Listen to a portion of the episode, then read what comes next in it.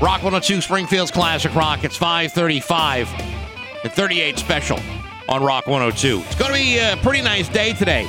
A mixture of sun and clouds, a high of forty-three. Tonight, cloudy. Mostly cloudy, rather, than a low of forty. For tomorrow, cloudy, and then get a load of this high temperature. fifty-seven for a high tomorrow. It's about ten degrees right now in downtown Springfield.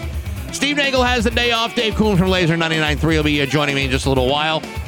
Got a uh, bunch of stuff coming up today, including uh, we're talking to author Justin Spitzman. He's got the uh, brand new book out called Coach, The Greatest Teachers in Sports and Lessons for Us All. That's coming up after uh, eight o'clock this morning. And we got more stuff, too. It's five thirty-six on Rock one oh two. Rock one oh two, Springfield's Classic Rock. It's five fifty-four. And Eddie Money on Rock one oh two.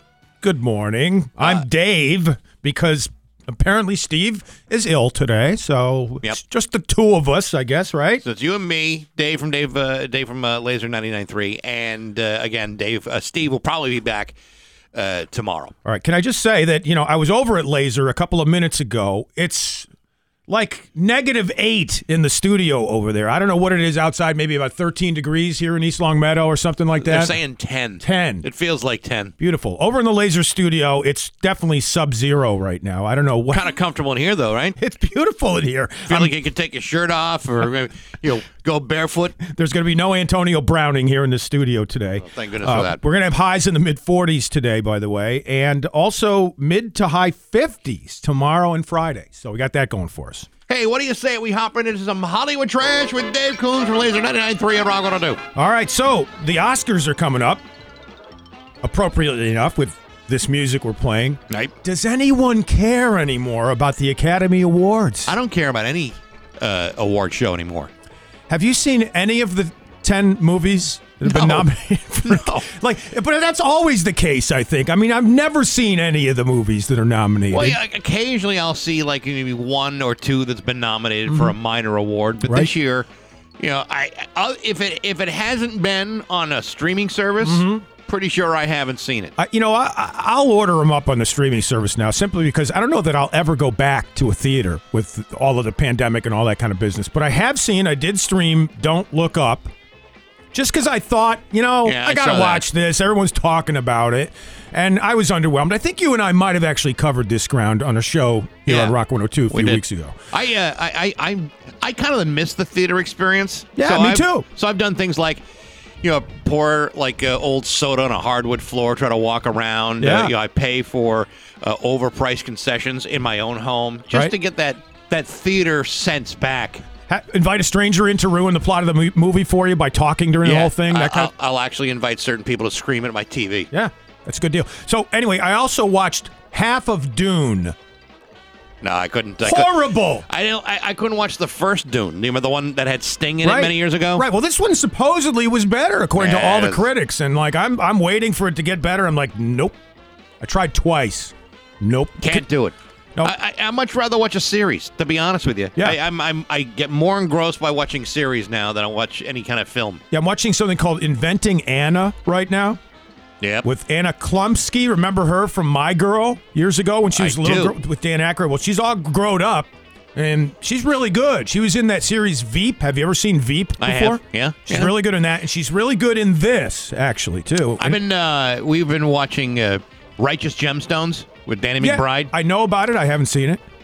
Typical Danny McBride stuff. All right. I mean, Danny McBride can only really play one role, but mm-hmm. he plays it so damn well that you don't mind the fact that there's a lot of repetition in what he does. Sure. And we also just finished uh, Ted Lasso, which I thought was fantastic. I did com- I did complete Ted Lasso. Watch, yeah, very, very watched good. it just right before my one-year complimentary subscription to Apple T V Plus is about to run out. So yeah, that's how you do things. That's how I do things. it. And... You can't help but watch that show and not smile at it. It's, you know, it's no, kind of go- goofy, but it's like, it's endearing. It's one of those shows, especially in these days, you kind of need stuff like that, I think. Uh-oh. You may be right. Maybe these days, that's exactly what I need. These specific days yeah. is exactly what I need. Well, listen, I started off talking about the Oscars because, according to the Hollywood Reporter, they've announced the hosts for the ninety-fourth annual Oscars, which is out March twenty-seventh. It'll be Wanda Sykes, Regina Hall, and Amy Schumer. And Amy Schumer was on Good Morning America yesterday saying, quote, Geez, I better go watch some movies now.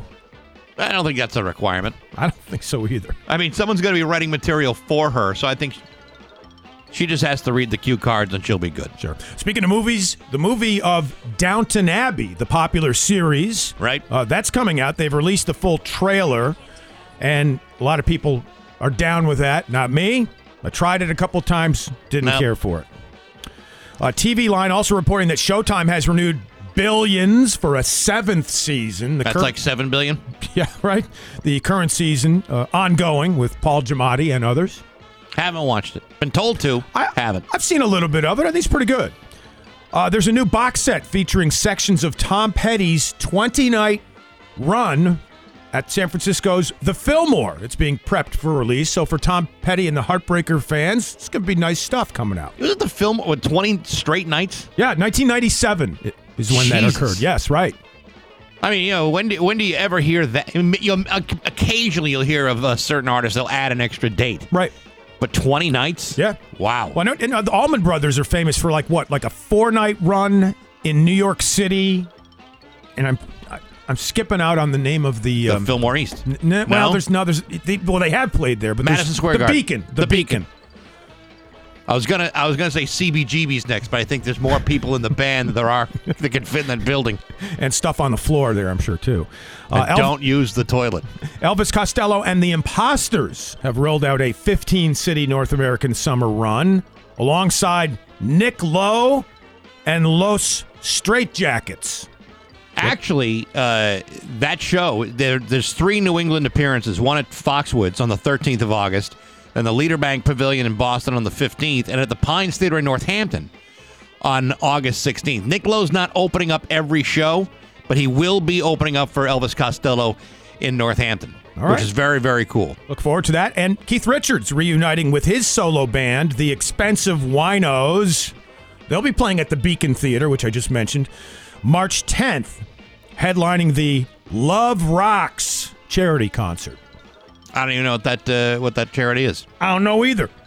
And Ticketmaster... I'm, I'm not even sure Keith could remember. Yeah.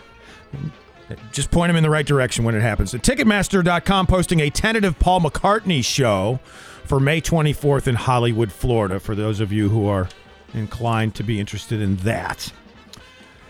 But, uh, not, that- but not playing at, say, like Max Cap uh, or... Uh, It's not even Max Cap anymore. Not playing at Geraldine's. Look. It's too, ask, too ask, bad. Ask for the order. Who knows?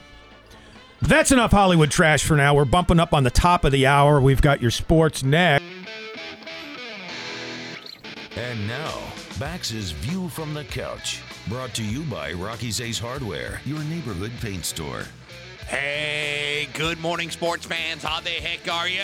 Hey, remember yesterday when I may or may not have downplayed the Celtics' eight-game winning streak as being a potential recipe for failure due to the high probability of an eight-game winning streak coming to an abrupt ending?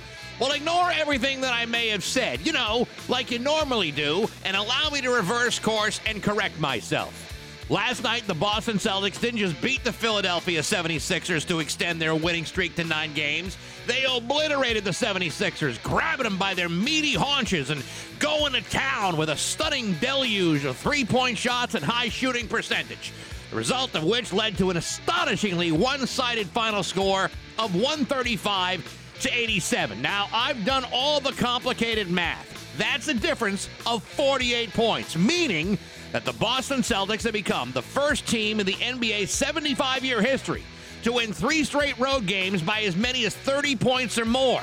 Things were so lopsided that at one point the Celtics were, as, were ahead by as many as fifty-one points, fifty-six percent shooting, and a franchise record of twenty-seven three-point shots. The only downside was the deep ankle injury to Marcus Smart, who accidentally stepped in the foot of Philadelphia's Joel Embiid. But let's not lose focus here. Yes, ankle injuries are very painful, but they're not nearly as painful as facing the flesh-tearing buzzsaw of the Boston Celtics on national television and losing by forty-eight points at home for all the world to see. Now, the next victim on the menu is at home tonight against the Detroit Pistons. The Pistons are terrible. In fact, they're the worst team in the N B A, having only won twelve games this season, and they're on an eight-game losing streak. That can only mean bad things for the Detroit Pistons as they attempt to break that eight-game losing streak against a team that's playing like a bunch of bloodthirsty animals. I do not envy the Pistons coming into Boston tonight because for as much as I downplayed this winning streak twenty-four hours ago, I am now fully on board with this thing one hundred fifty percent because tonight is going to be a lot of laughs. But hey, never mind yappin' sports brought to you by Rocky's Ace Hardware. Elvis was the king of rock and roll. Rupert Pupkin, the king of comedy. Aaron's is the king of snow. And Aaron's snowblower is unstoppable. Get that snow out of here. Get an Aaron's snowblower today at your neighborhood Rocky's Ace Hardware. I'm Bax. That's my view from the couch. thirteen and Joan Jett on Rock one oh two. Uh, checking the weather here. I think we're up to eleven. No, actually, it says fourteen degrees right now. I got twelve. Well, they, they, my Apple Watch is saying twelve, and this one's rectal, so it's never wrong. All right, well, I've got just the good old-fashioned cell phone uh, weather channel app that I'm looking at here. And uh, by the way, it says we're going to have highs in the mid forties for today, mid to high fifties tomorrow and Friday. Dave Coombs from Laser ninety-nine point three is filling in for uh, for Steve. He'll hopefully be back uh, tomorrow. Yesterday, I had uh, my first COVID-era physical in person. Yeah, I did the, like the telehealth one when sure. everybody was locked down and stuff. Oh, yeah. This is the first time uh, face-to-face for the physical. Okay, and now, then maybe not just face-to-face, but bending over as well? Did well, you yeah, have to do that? I was going to get to that because, you know, you know, when I when I go for a physical, mm-hmm. you know, especially since uh, the age of forty on, yep. And I, you know, I realized that the tone of a physical changes as you age. You know, for those, for you people who are younger than forty, you may not, uh, you may, may not be ready for this. But if you're over forty, if you're of a certain age, you know, you know where I'm going with this. You know, you you you you prepare yourself mm. mentally, right? Physically, yep. Uh, you know, you try to make yourself, uh, you know. You, you try to gussy yourself up a little bit. You want to make sure that uh, you know when it happens, that you're not uh, doing anything that uh, would damage your relationship with your doctor. You you you get what I'm saying? Sure. And then kinda? you're, you're kind of listening to the doctor talk, and you're waiting for that moment when he makes the transition from regular stuff into that area. Well, the last time that I went uh, for a physical in his office, mm-hmm. he told me that uh, they no longer do the digital prostate exam. Hmm. Now, what they do now is they find that the blood test is actually more accurate in identifying prostate cancer than uh, the digital exam. In fact, he Boy. said they he quoted that's great news, by the way. He, well, well, now wait a minute. Now he quoted that uh, they could only identify maybe no more than fifteen to twenty percent of prostate cancers by going in for the by going in for the uh, for the kill. And folks, you're so missing you're missing the body language here from Bax when he says going in. I mean, he's got that hand going. Oh, I'm always use, I'm always talking with my hands, and in this case, I've got two fingers extended and yes. I'm pushing it right forward. Yes, you do. Just to give you the the understanding of where I'm going with this. So when that happened, uh, well, well, it would have been like two years ago. Mm-hmm. You know, there was a part of me that was like, maybe disappointed. You know, is it me? Is it is it is it me that uh, he doesn't want to do this exam? I mean, was I was I not fresh enough? Or was I? I mean, did I say something that may have uh, offset him? Not the case. Apparently, that is the new policy. But mm-hmm. you know, again, there's been so much upheaval in the medical field. You just don't know. You know what. What was true two years ago may not be true two years later. Maybe you weren't dressed appropriately. You know, did you think about that? Because you knew had, it, there was going to be like an exam like that. Did you have the appropriate clothing on? I, I mean, had, you're wearing your Marquette sweatshirt right now. Sure. No, I I uh, I, I was wearing a nice a nice sweater, uh, some nice clean, uh, freshly pressed pants. I had uh, good, good look. Fresh underwear. Yes. Uh, in fact, they even changed them from after work just to be sure there was nothing that could be seen as all inappropriate. Right. I was ready to go because, again, who knows? Right. Who kn- these me- these medical types? You know, they uh, they're only going with what they know. Right. And like, uh, for example, even like uh, the line that. that dictates obesity. Mm-hmm. Now, there was once a time, Dave, you, I mean, you haven't known me for that long, but there was once a time when I was a strapping young buck, uh, just, you know, loaded with vim and vinegar. And I would, I literally, you should see me. I was just cut like a diamond. And uh, and so you you you you graded out pretty well on the B M I chart, I yes, assume, at that but point. But then as as the years went on, mm-hmm. the medical community changed the line sure. of what was considered to be obese. Mm-hmm. So I went from being a real piece of ass to all of a sudden uh, being a slovenly and disgusting uh, middle-aged man. Now, and, and, and then, you know, it's like, how can you... How can you fight the medical community? You can't. And I'm like, look, I'm listed as being obese. I'm a little thinner than you are, but I could definitely lose some weight. I I'm, I don't think I'm obese, but according to the B M I chart, I'm obese. See, that's exactly my point. Yep. Now, granted, uh, COVID has, in a way, uh, distracted me from eating right. It has, uh, has kept me from following certain uh, food standards that mm-hmm. would keep my B M I in a certain... path. I'm probably more B M now than I am B M I. Too much B M, not enough I. Right. All right. So I go to see my doctor yesterday. We have a we have a wonderful discussion mm-hmm. about my health, my knee, my AFib, uh, COVID. I mean, all the things that I normally deal with. We were having a simply delightful conversation, mm-hmm. and then he tells me, uh, then he tells me, I, I'm going to uh, I'm going to have you do. Uh, fasting blood work. Okay.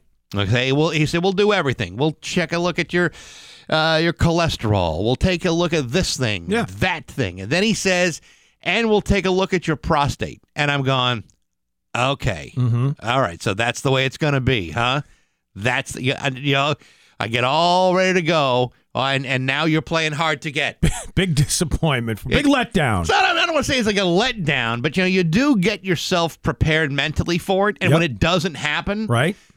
It's not disappointment. It's just like, is that all there is? Does, drop. Has, has I, that what this relationship has become? Bax, I say drop that bastard. Move on. Get a, find a new relationship. Oh, listen, it's so hard to find a new doctor these days, especially yeah. around this area. You right. just, you, you get a guy... You, you establish that uh, relationship and you hold on to him like grim death. You just never let him go, even if he, even if he retires. And you know this guy's going to retire at some point. I know that, and he's you know he's not that much older than me. And it's like he's going to go, and then I'm going to be an elderly man searching the area for a new, a new G P. But, and uh, but, you know there is a sign that there's still magic between you. From his perspective, because there's going to be another visit. Now, normally he would have maybe ordered that blood work ahead of time so he could have had the results for this one visit. No, yeah. he is guaranteeing a second visit with you back. So there's there's hope for you, well, too. He, he does want a follow-up, and See? he wants it four months from now. Okay. Hey, who ever hears of a four-month follow-up? But yeah. I've got a four-month follow-up there with my go. doctor. Good but, sign. But again, it's it's all... fasting blood work yep. now. The, the, the, the digital exam is a thing of the past. Right. And if your doctor is still doing the digital exam and you don't like it, you feel like it's a personal violation, mm-hmm. maybe you need to ask him, hey, there's got to be another way. And check for video cameras that might be hidden, too. Abs- absolutely. Now, uh, so my feeling in the past has always been fasting blood work is the most inconvenient of blood work. Oh, yeah. Oh, yeah. Because... well, again, with the line of obesity being obscured and moved, it's very hard for me to fast for more than just a couple of hours. Right. So I uh, go to the one and only lab on this side of the river that's open mm-hmm. on a Saturday. Right. And no one is ever there. And then they tell me, yeah, we don't even need to give you a, a, a slip. It's all computerized now. Mm-hmm. I just have to go give my name, maybe show an I D, and boom, I'm uh, I'm having you know vials of blood sucked from my system for the purposes of keeping me alive. It's it's extra hard for us morning radio types, by the way, to go without food because you know we wake up at like three o'clock in the morning to get ready for our jobs. Think about the immense number of hours that would have transpired since our last meals, and then if we have to go get tested later that morning, man, there's no food for like half a day or something. Steve like that. Steve and I were talking yesterday about how uh, it, it, Jenny and I went out for uh, for dinner for Valentine's Day for mm-hmm. five o'clock reservations. Right. Now, again, that does sound like uh, like an elderly man who has to eat before you know the blue plate special is expired. Early bird, yeah. Uh, early bird special, yep. Totally understand that. Right. So if I finish my meal at, say, like five twenty-five, mm-hmm. which would not be unusual, but could not eat until I finished the show at ten. Right. And then had to drive all the way over to the lab. Yes. And you're talking from five p.m. to eleven p.m., Imp- uh, eleven a.m. Impossible. We need our nourishment. I'm a man, for yes. crying out loud. Right. I can't right. necessarily be uh, expected to not eat something. Exactly. So uh, I'm going to go on a Saturday yep. and get it done that yep. way. Good so, idea. So if, if so, there's a rush. Everybody get out of my way, because I will eat through the crust of the earth to get this accomplished quick and fast. And when I mean fast, I mean out of the way, and mm-hmm. then I'm going out to breakfast. That's it. But I'm telling you, man, it's like it's all it's all changed. Yeah, it's all changed now. Mm-hmm. Doesn't have that personal touch that I was so used to. Yeah, touch being the key word there. Oh yeah, yeah, and and I I I didn't have that either last time I had a checkup, and same thing. You know, the blood work I think says it all these yeah. days. So yeah, and it's and there's a little touch of sadness that goes along with that too. In a way. You know, it's hard not to take some things personally. Right, especially during the pandemic when I've had very little uh, contact with human beings at all. Yeah. You know? The I only mean, contact you've had is with yourself. Exactly right. Again, you know, these medical changes, it's going to be something to get used to, and it's only going to get worse. Only going to get worse. six twenty-four on Rock one oh two. It's six twenty-six with Bax and Dave Coombs from Laser ninety-nine point three on Rock one oh two. We got uh, teens right now for the highs, thirteen, fourteen degrees. That's all we got right now in East Long Meadow. But we're going up to the, apparently the mid to high forties for today, and then fifties for tomorrow and Friday. Might even hit sixty, or might threaten sixty. So instead of the joke of the day, very serious news item here, Bax. I just showed you a photograph of George Harrison, apparently alive and, and well, the former Beatle, who passed away years ago. Man, you think you know a guy. Yep. Right there inside an apple core, as I showed you this picture. Yeah. It does kind of look like, uh, it does look a little bit like George. So but that's, the, but that's just the, like, uh, but that's just the apple seed, right? Uh, I, In the core? I don't know. Or it looks maybe like it's George? A, it, no, I think it's George Harrison himself. There's a guy in England named Mark Thorne. He's forty-two years old. He's had a lifelong obsession with the Beatles, and so he was shocked recently when his wife bit into an apple, and there was George Harrison right where the seed might be. Now I'll you, be damned. You says it is. You were saying it is the seed. I'm not convinced. I'm sure it's not the quiet beetle. I'm sure it's actually a, like a just an optical illusion. Yeah, kind of like when someone uh, say you know pulls out like a like a Cheeto and it, and it looks like Jesus. You know, right. It's like a very the the the the, the chance of a Jesus Cheeto is actually quite slim. Well, listen, I'm not sure it's George Harrison. I think it might be like Todd Rundgren. No, Rundgren's got a very elongated head. Uh, Jim Morrison.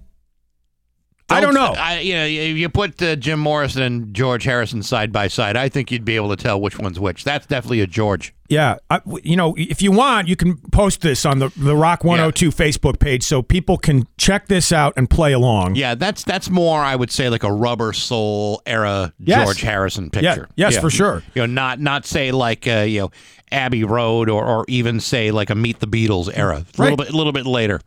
Now, here's the the kicker to this whole thing.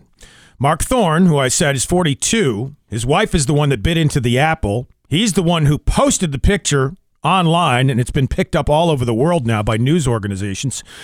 He is planning to open a record store.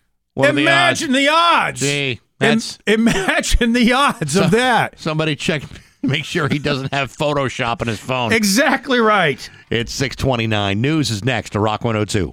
It's the President's Day sales event at Bertero.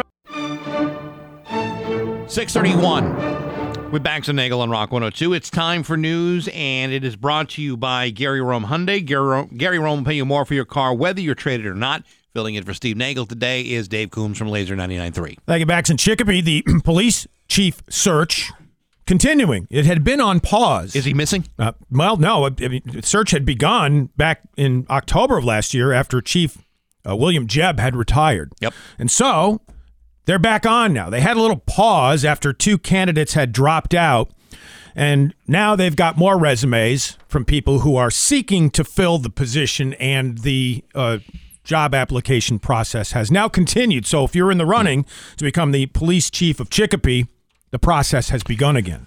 I uh, I don't mean to uh, disappoint anybody in the city of Chicopee, but because of residency requirements, I have taken my name out of the running. Really? That's yeah. a shame. No, I think the city of Chicopee is actually better served by me not moving back in. Speaking about taking your name out of the running, we talked about this, I think, last time I was on the show filling in for Steve. Harvard professor Danielle Allen has dropped out of the Democratic race for governor of Massachusetts. That happened yesterday. It was a surprise announcement because she had just briefed Mass Live on her platform for bringing East-West Rail to fruition, mm-hmm. and for also closing racial disparities in the state's healthcare system, among other priorities. So she had just made that big speech to mass live dot com, and then, eh, you know what? Never mind. I'm dropping out. Is it Mass Live's fault? No. Are you sure? No, no. At least not, can, can, can not that you, I can tell. Can you? Is it possible that Mass Live may have sucked the life out of this one? Oh, come on. May have destroyed her. Uh... It destroyed her confidence in her own qualifications. What, you think it was the tough follow-up questions from the reporters at mass live dot com that maybe sent her running in the opposite direction? Could be. She you is never the, know. She's the second candidate to you know, to bow out of the Democratic race. Not that uh, you know, not that Charlie uh, Baker went into this with a whole hell of a lot of experience in government. I mean, he, you know, he, he was an insurance guy. Mm-hmm. You know, he worked for for Tufts. But she's, you know, a professor at M I T. Right. To be honest. Harvard. Oh, I'm sorry. At Harvard? Yes. To be, and tenured, I would assume? Who knows? Probably. My guess is she was. And if that's the case, that's a better job than being the governor of Massachusetts. Oh, yeah. Pays more. Hours are better. You, they can't remove you once you're tenured, right? Absolutely. Pretty much. They can't remove you. And all you're going to do uh, is, uh, you know, occasionally publish something every mm-hmm. now and then. And you get your summers off. You don't get that when you're the governor of the Commonwealth of Massachusetts. You're the governor all year long. Well, plus you can work from home in your pajamas as a professor now yeah. because of the, the pandemic, and the, some of that continuing beyond the pandemic, where Zoom classes have become the norm. Being being the governor ain't that great of a job. Mm-hmm. Sounds pretty good on paper, but you don't, there's not, they don't even have a, a gubernatorial mansion. So, you know, that, then the hell with it. I'd want a mansion. And weekends off. And certain holidays. Well, you got to ask for the order. I'd also like to know what kind of dental plan they have, and am I, am I required to go on Mass Health? Because I, you know, I'm very happy with my employee-provided uh, uh, insurance. Well, you get a chauffeur, too, and some free food once in a while, right? You get some meals paid for, I guess? Yeah, sure. But is that enough to walk away from a tenured position at Harvard? I don't think so. It depends where the meals are. As I said, she's the second candidate to bow out on the Democratic side. Former State Senator Ben Downing had dropped out in late December due to a lack of financial resources. Now, it may have come down to that for Danielle Allen as well. Could be, but again, you you got a tenured position at Harvard. You, I, I swear that's a better paying position than the, than being governor. Well, with her out and Ben Downing out, that leaves two Democrats vying for the governorship, Attorney General Maura Healey, who is considered to be the frontrunner, and State Senator Sonia Chang-Diaz. On the other side, you've got two Republicans running for governor, former State Rep Jeff Deal and Rentham business owner Chris Doughty. All right. So there you go. I'm going to say the uh, the betting favorite is probably Maura Healey. Yes, it seems that way. But, you know, anything could happen between That's, now and then. That is true. Now, you mentioned Charlie Baker, our fine governor.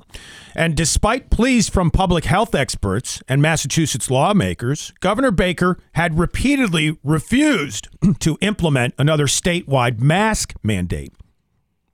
Now, the update on that is Massachusetts has significantly scaled back its mask advisory for fully vaccinated people. This happened yesterday as the coronavirus conditions continue to improve here in the Commonwealth. Yeah, so everyone's kind of talking about the twenty-eighth as like, uh, you know, being that date mm-hmm. that we all say, okay, maybe the, the masks can come off. But I'm still bringing my mask with me because, you know, there's you just never know who requires you to wear it and who doesn't. I mean, right. the, a city and town may have, uh, you know, their own, you know, their own mandates and own, uh, own protocols, but mm-hmm. individual businesses right. kind of operate on their own as far as whether they want you to do it or not. Well, do they want our business or not? I mean, well, I'm, know, not gonna, I'm not going to not go to a business because I got to wear a mask. Depends how bad I want the services or product from that business, I suppose. In my case. Yeah, I, I'll go in even if I have to wear the mask. The Massachusetts Department of Public Health yesterday recommending that all vaccinated individuals don face masks in public. Again, recommended, and they've removed the mandate. Yeah. So that's good news. Mm-hmm. It is. I'd like not to have to wear it, but I mean, you know, I'm a compliant fella. I like to uh, follow the rules. I like to do what's uh, what is expected of me. Mm-hmm. I don't like confrontation. I also don't like getting sick with COVID. Been there, done that. Don't ever want to do it again. Yeah, I was not unlucky enough to have gotten that, and I, you know, have been vaccinated. Did not get the booster shots. I think I'm gonna. Now that we seem to be spinning out of it, I think I'm good. I think I got the two vaccinations. I'm good. My doctor yesterday said, "Yeah, no, get it." He go, said, "Go get boosted." Oh, my doctor pushed for that too a couple of weeks ago, and I said, "No, thanks, I'm good." And he kind of pushed back. Why? I said, "Just don't want it. You don't need to ask me why." What was his response? Because all the cool kids are doing it. Kind of like that. Like, you know, come on, you're not cool if you don't if you don't get boosted. Kind of the kinda suggestion, like a little peer, right? Little peer pressure, right? Come on, don't you want to have a flu shot? Everyone's getting them. Yeah, no. You're not cool if you don't have a flu shot. I, I got two of them last year. I think I'm, I got the flu shot and I got two vaccinations. Well, there you go. From Moderna. I think that's enough for You're me. Like a human pincushion. Exactly right.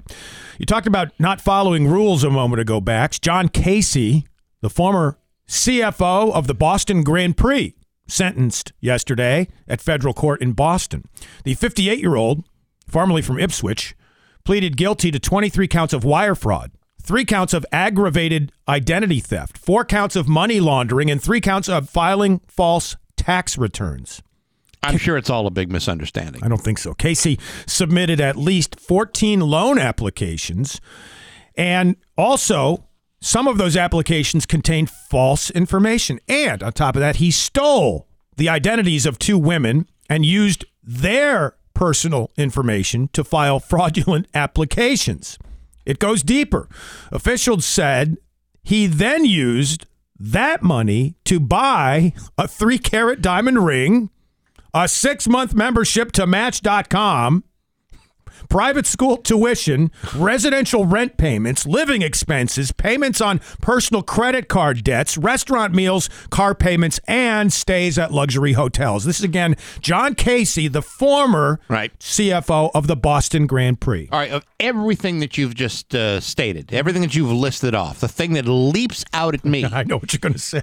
...is the diamond ring and the Match dot com uh, subscription. The two go together, don't you think? Well, they do, but like one is kind of like uh, jumping the gun a little bit. You put the cart before the horse. And who's the lucky young lady on Match dot com who I'm, got that ring? I mean, it probably listen, it, he probably had it just in case. Mm-hmm. You know, it just it was like one of those insurance policies. But mm-hmm. I mean, let's be honest. If uh, you you gotta do a lot of swiping one way or another to be sure of the lady you're going to spend the rest of your life with, or the lady you're going to give the three-carat diamond to. Are you sure you don't want to go out on a date with me? Look at what I have here. You know, I, and I've never been on. Uh, I, I've never done the uh, the dating services thing, and oh, I've never had to. You're talking to a Match dot com veteran over here. Well, let me ask you this, yeah. because you know, to me, this is a very important uh, mm-hmm. distinction. Mm-hmm.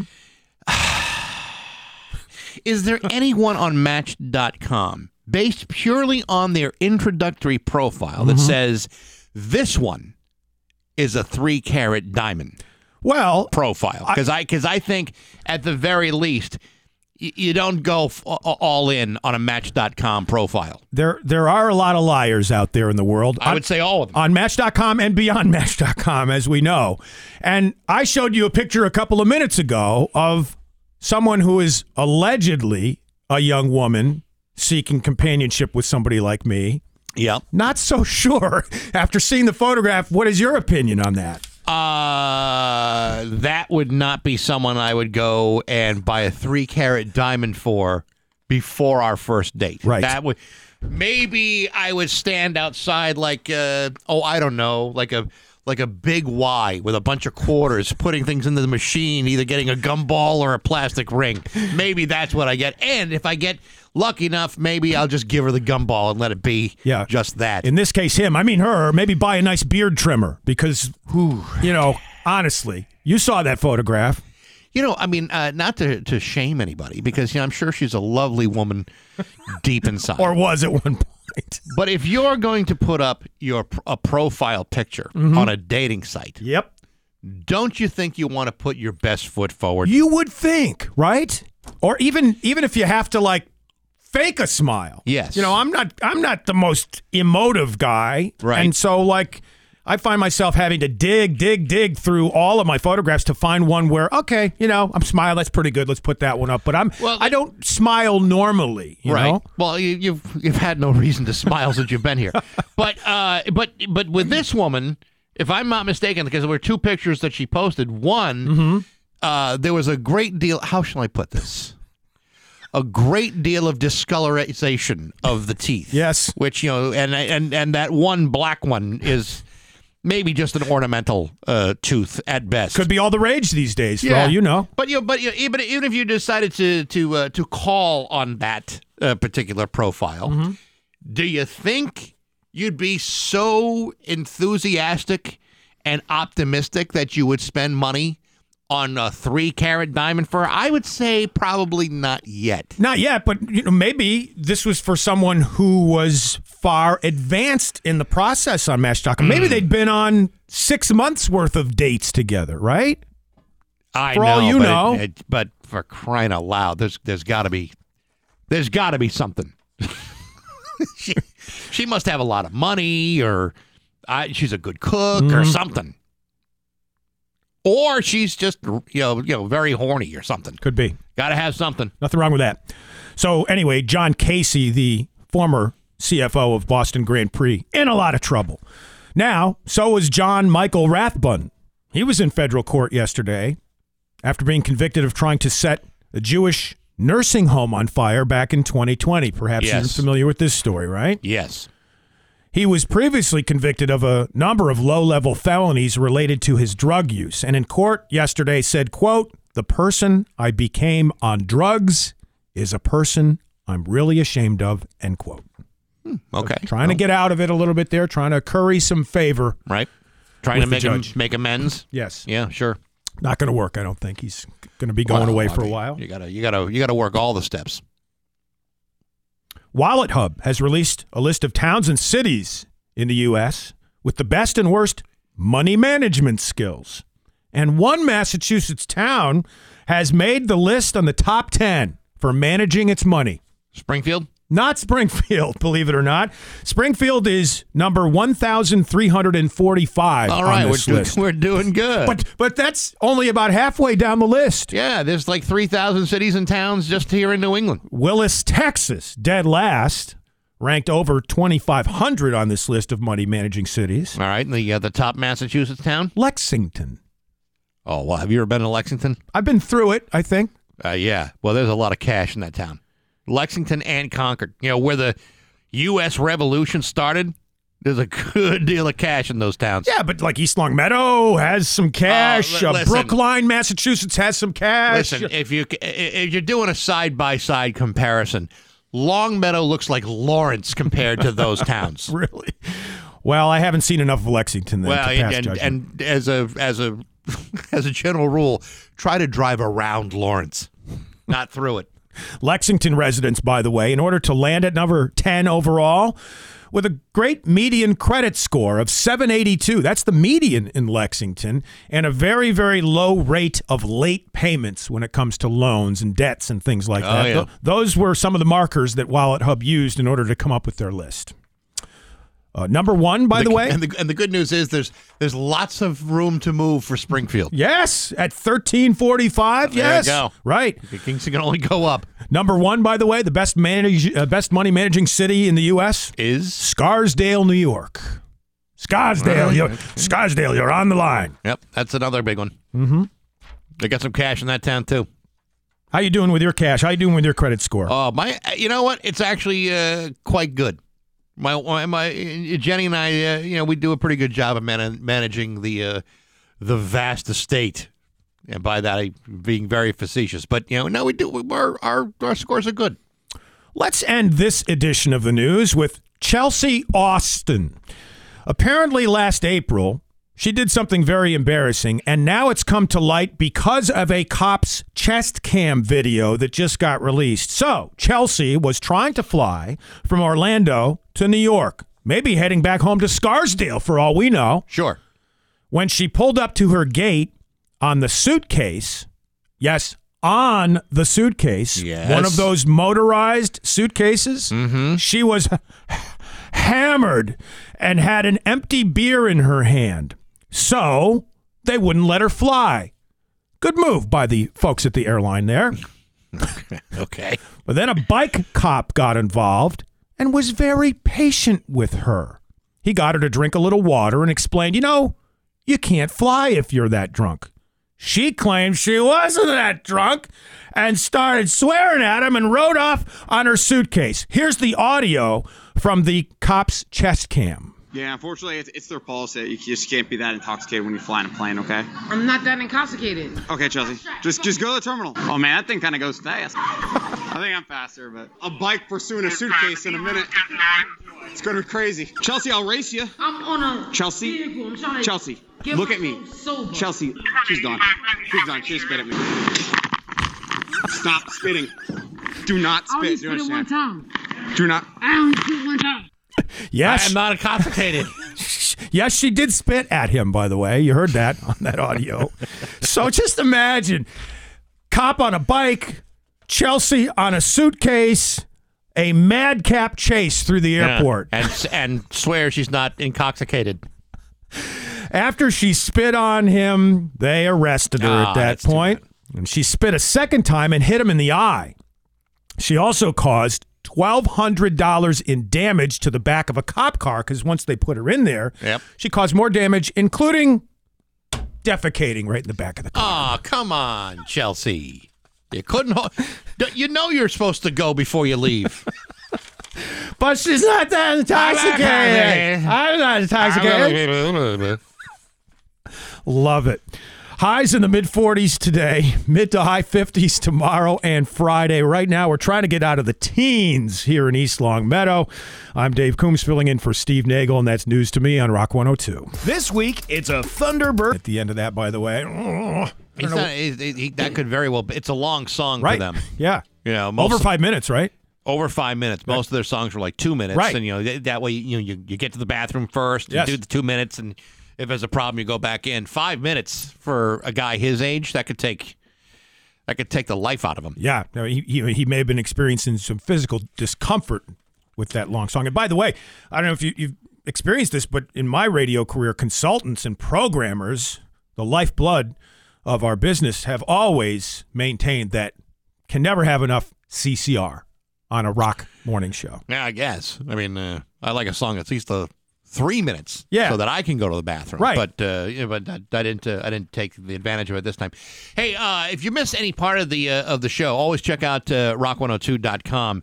You can download it on Apple Podcasts, SoundCloud, Stitcher, Spotify, or directly from rock one oh two dot com. Also, check out Baxi's musical podcast. This week, I'm talking to Holyoke's very own Tommy Pluta, who not only works at this radio station, but uh, used to belong to a band called The Size out of Holyoke. They had signed a major contract back in the nineties, put out a couple of records. Tommy's released his own E P called Breathe. It's really, really good, and it's a very interesting story. You can check that out on rock one oh two dot com. And the one that's going to come up on Monday is a fascinating interview with All a right. guy that I went to college with, mm-hmm. who was one of the original organizers of the Lollapalooza Festival. Mm. So uh, that's coming up on uh, on Monday on rock one oh two dot com. Hey, I'm doing a little light reading quickly here before we get to the top of the hour. The people at Zippia have compiled the list of the fifteen strangest laws in the United States. Mm-hmm. Here in Massachusetts, who knew it is illegal to scare a pigeon?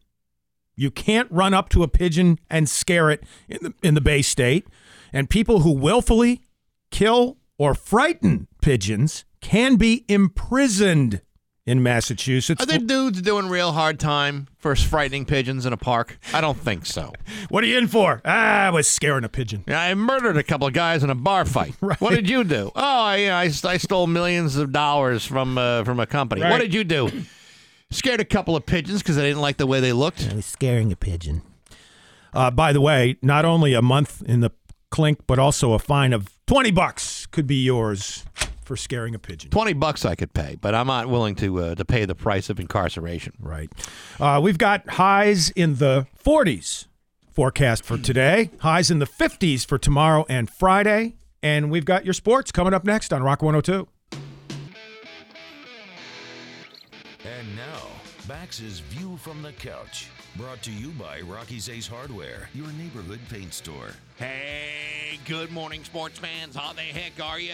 As most of you know, there is nothing I like more than dedicating substantial hours of my day to binge-watching one great television series after another through the miracle of streaming services. Are you kidding me? I got the Netflix. I got the Hulus. I've got H B O Max and Amazon Prime Video. I'm even using somebody else's login information so I can pirate Disney Plus. That way I can keep up with the Book of Boba Fett and that thing about the Beatles. And even though I'm still paying top dollar for my monthly cable bundle, you might think that I would have more than enough options to keep me busy forever. And normally, I would agree with that. But that was before yesterday, when the New England Patriots announced that they have entered into an agreement to help produce a new ten-part documentary series called The Dynasty, based upon the book written by author Jeff Benedict two years ago about the Patriots' rise to greatness during the Tom Brady-Bill Belichick era, with access to more than a thousand hours of never-before-seen video of the team. Sounds fantastic, right? You bet it does. There's just one little problem. The documentary will only be available to subscribers of Apple T V Plus, and my one-year trial subscription is about to run out in fourteen days. Now, I don't know about you, but I'm not so sure I had the available funds to cough up that extra four dollars and ninety-nine cents monthly subscription rate just for something like that. Sure, there will be footage that none of us have ever seen. Yes, there will be inside interviews and coverage that's never been available to the public before. But four dollars and ninety-nine cents a month is a pretty big financial commitment. I mean, I got college to pay for, utilities to pay. I may seem like a wildly successful radio sensation on paper, but I got financial obligations that prevent me from extending that one-year complimentary subscription. I mean, other than Ted Lasso's season one and two, I can't even tell you the last time I turned Apple Plus on. It's a ten-part documentary series, and the Patriots enough for me to start uh, paying four dollars and ninety-nine cents a month. I'm not even sure that'd be enough to entice Steve Jobs to renew his subscription, because that's a lot of money. But hey, enough of my yapping. Sports brought to you by Rocky's Ace Hardware. Do you know the difference between a ball cock and a closet flange? Ricardo does. Ricardo's the plumbing specialist at the Island Pond Rockies. Got a plumbing project? Go see Ricardo. Good people, plumbing people, and rock solid service at every Rocky's Ace Hardware. I'm Bax. That's my view from the couch. Rock one oh two. Rock one oh two, Springfield's Classic Rock. It's seven twelve and Tom Petty on Rock one oh two. As I said earlier, Tom Petty and the Heartbreakers' twenty-night run at San Francisco's The Fillmore is being prepped for release in a new box set. Happened back in nineteen ninety-seven, twenty nights in a row at The Fillmore in San Francisco. So for Petty fans, I think that's going to be a must-have, probably. Uh, twenty nights in a row. Yeah. Same place. Right? I mean, I don't know. I don't, I don't like doing anything that's enjoyable, even if it's, you know, for anything that's even enjoy- for, for for twenty nights in a row. Well, think of the uh, different versions of that one song you might hear during a twenty-night run. You might yeah. hear three or four different versions of that classic right there. I only saw him uh, live once, and he was great. Mm-hmm. Absolutely. He, this goes back uh, a, a number of years, but he, he did a tour back in the eighties with uh, with Bob Dylan. Yep. And so, like, well, because uh, they were part of the uh, the Traveling Wilburys. Yeah, and, and I and I think it was either about that same time or mm-hmm. slightly before the Traveling Wilburys. But right.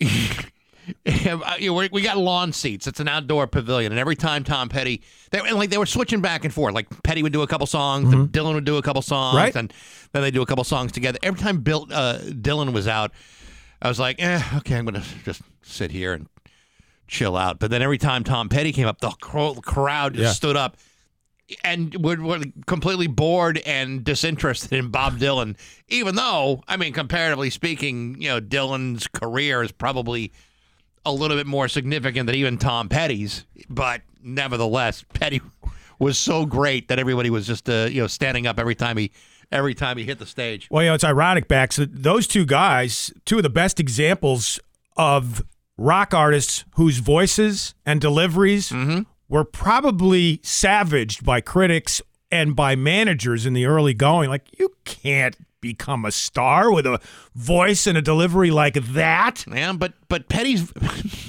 Petty could hold a tune. Oh, he's he was great. Yeah. And, and he was great at uh, orchestration and instrument. He thought about the entire piece of music. I think he was brilliant. There, there's a there's a couple of cool documentaries about Bob Dylan mm-hmm. that are that are really very interesting. The real mm-hmm. fascinating stuff about about, you know, why he's important and, you know, and what he accomplished during his career. And there's probably nobody in history that can touch the importance and influence of a Bob Dylan. Yep.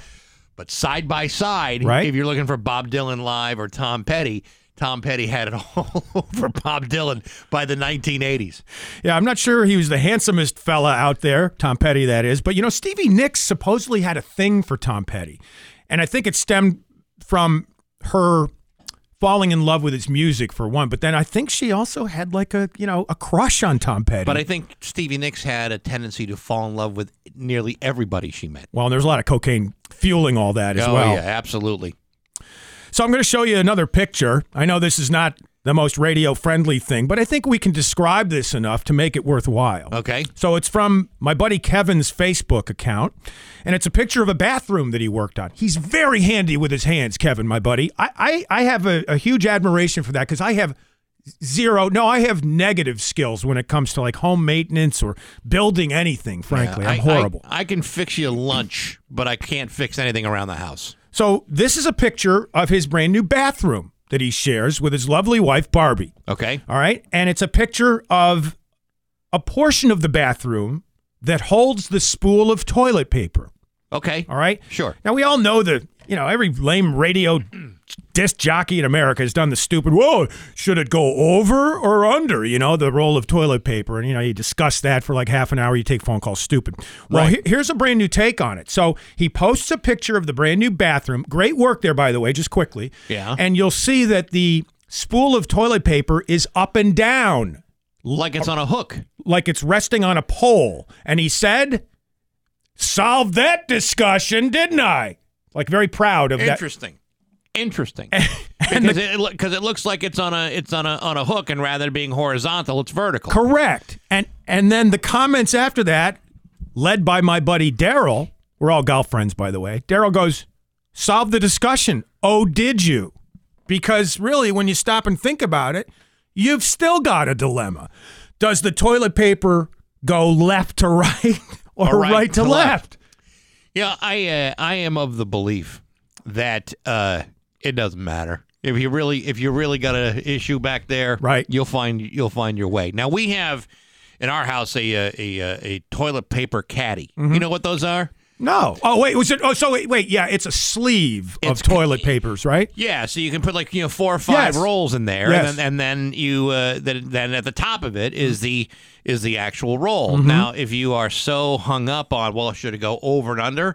It's very easily solved. You literally take the caddy and then turn it all the way around, so all of a sudden the paper's facing the opposite side. Gotcha. So, to me, not a big deal. If you don't like the direction, just move it. That's simple. But well, you know, for uh, you know, in a situation where you've got the holder, you know, a- a- attached to the wall, and someone puts it in the wrong way, mm-hmm. you know what? I- I've got I got a million other problems in my life. I don't have. I don't have time to start, you know, you know, demanding answers. Right. You know, when it comes to toilet paper technique. No toilet paper. Now that's a problem. That's, yeah, that's an issue. Yes. But yeah, it did trigger a discussion about left versus right, and some people were saying, "Well, I'd have to, I'd have to have the toilet paper moving away from my body," and I'm like, "Wait a minute, I, I'd be wanting to pull it toward me in that case if it was up and down." I so, don't, I don't think I've had, to, I've got to hard fast rules. Mm-hmm. You know, to me, I'd have to almost see it both ways to know for sure what works best for me, and even if that's the case, if I have a vertical toilet paper possibility. Mm-hmm. It's really just a matter of lifting up the roll, turning it over to the other side, problem solved. There you go. But then I'm going to be in there for a while. you know, I, which, by the way, I never understood. For me, I'm doing that business as fast as I can. For people who stay in there with the smell and like read a magazine or a book, I don't get it. Oh, no, I, no, no. I, I got to get out of there as quickly as possible. I'm a very regular individual, like preposterously regular. Me too. And, uh, oh, yeah, I've noticed that.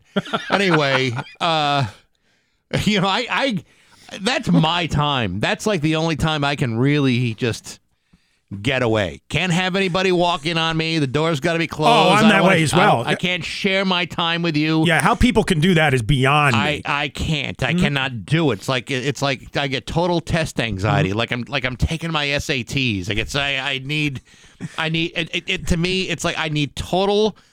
I need total isolation. You're taking an S and a T. There's just a couple of other letters in the middle of that other than S A T. Right. So which so which means that if I'm going to take the time to mm-hmm. do my business and do it well. Right. And I mean like A plus type of type of quality, because to me it's a craftsmanship issue. Abraham Lincoln always said, if you're going to be something, just be a good something, I'm, whatever that is. I need something to read. Mm-hmm. I need something to do. Mm-hmm. I need something to uh, distract me from the job at hand, because at some point there will have to be more attention to detail.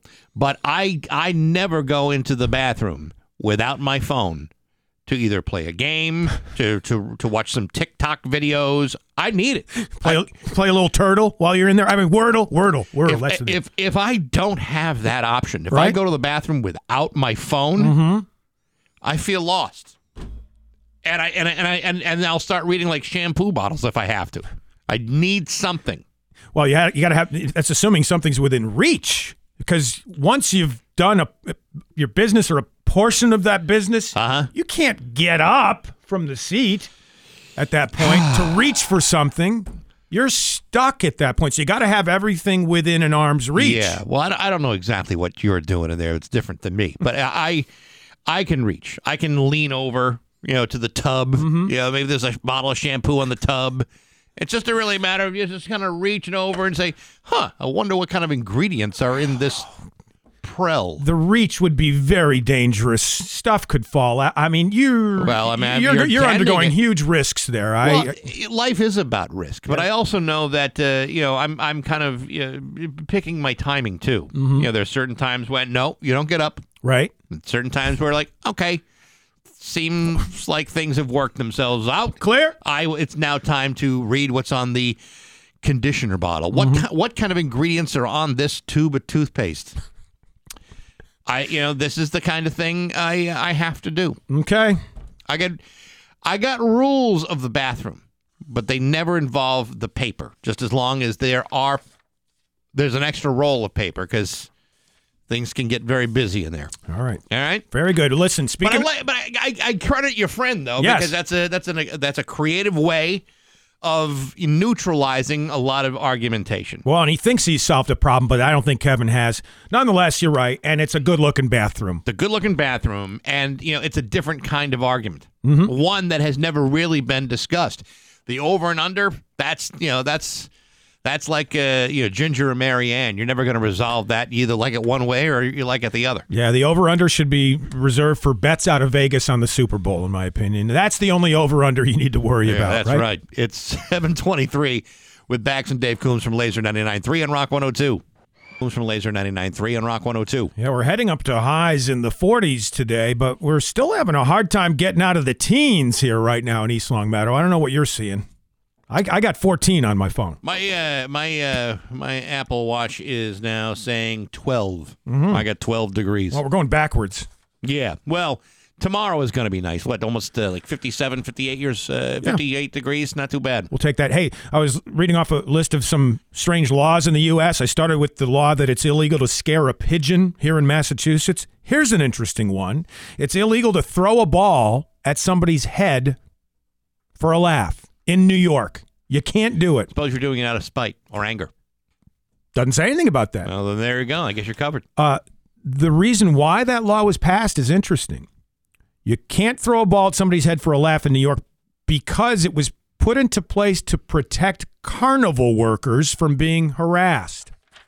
So I guess I get it now. You know, the, the ball toss there where you're either mm-hmm. knocking over the little stuffed animals or you're you're you're you're hitting the bottles or whatever it is you're hitting there. You, I guess you get frustrated. You tend to chuck the ball at the guy's head who's I, running that particular I, event. I have never thrown a ball at a uh, at a carny.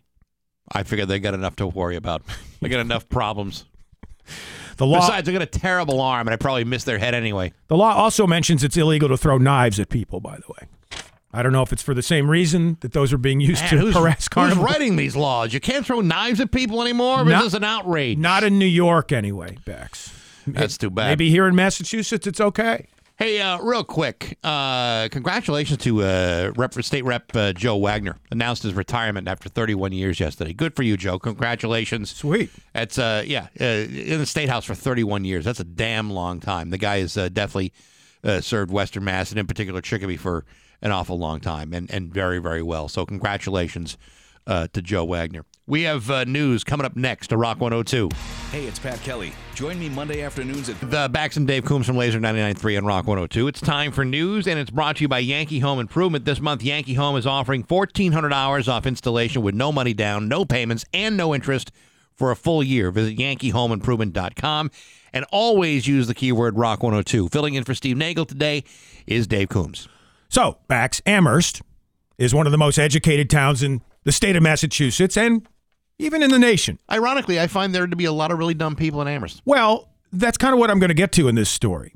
Amherst is also well known as being a hub for activism. So much so that the Amherst-Pelham Superintendent of Schools, Michael Morris, has said it's a good reason why they sell T-shirts and mugs bearing the phrase, quote, "The only thing silent about Amherst is the H." And we know that they've had problems recently keeping teachers and principals employed. The Amherst School District released a report after the high turnover among principals, mm-hmm. and some of the problems listed in the report: gender-based vulgarities, women facing comments about their age, appearance, and even their eating habits. This is this is the principals that are having the problem? Not the students? The principals and other employees of the Amherst-Pelham school system. Interesting. So now it becomes clear why there's been a high rate of turnover among principals in that school district, and they're getting to the root of the problem now. Well, you know, it's a, it's a tough world out there, and everyone is very easily offended, especially in Amherst. You, you can't even you can't even call someone by a gender based slur anymore. Mm-hmm. What what have we what have we become? And you can't make fun of their eating habits either. I love making fun of other people's eating habits. I make fun of my own. Yeah, it's all it's all part of the it's all part of the act. And doesn't that make it okay if you're making fun of your own proclivities that you can then make fun of others? Isn't that some sort of unwritten rule? Well, I think if you can ironically point out the uh, the, the problems of other people, mm-hmm. even though you share the same exact problems, or your problems are worse, right? Well, that's just that's just funny. That's what I'm saying. That's you do that for a laugh. I mean, if I fat shame somebody, oh man, you better believe it's going to be hilarious. Yes, consider the sword. I mean, well, I didn't mean to say that back. What is that? A fat joke? Don't make me come over there. So I'll, I'll show you what they're for. Speaking of schools, in Westfield, the twenty twenty-two Excellence in Teaching Awards have been announced. This year's honorees include veteran teachers Ryan Emken, mm-hmm. teaching seventh and eighth grade music at Westfield Middle School. Cool. Tracy Notario, a fifth grade STEM teacher at the Westfield Intermediate School. Very good. Eric Rogers, culinary arts teacher at Westfield Technical Academy. Nice. I never got a chance to take any culinary arts classes back in school. When I was uh, in uh, middle school, we had uh, home ec and shop. Mm-hmm. Half the year was home ec. The other half was shop. And uh, home ec was fine. I make, I make an egg, or, you know, I suppose I could sew a button on a pair of pants. Mm-hmm. We all had to learn how to do that. But I was a menace in shop. In Would, a good way or a bad way? A minute. No, I was not in a good way. Oh. I actually put my hand, this is like eighth grade, I put mm-hmm. my hand in a belt sander. That might have been a mistake. Why? I was making a, uh, I was making, I think it was like a birdhouse, mm-hmm. and I was using a belt sander to to uh, to sand the thing down, and a uh, hand slips, mm-hmm. and I, I, I, like a knuckle, I actually still have the scar. Wow. From, uh, from... From where it looked like I actually punched the, the belt sander. Now, okay. the, in all fairness, uh, I'm I'm I'm such a tough uh, guy that I did not uh, scream in pain. In fact, I didn't even realize that it was bleeding profusely until at least ten seconds later. Belt sander one, Bax zero. Yeah, no, I, I, I'm pretty I'm pretty sure it got a, caught a good part of me. But mm-hmm. yeah, yeah, I, I I could do the home ec.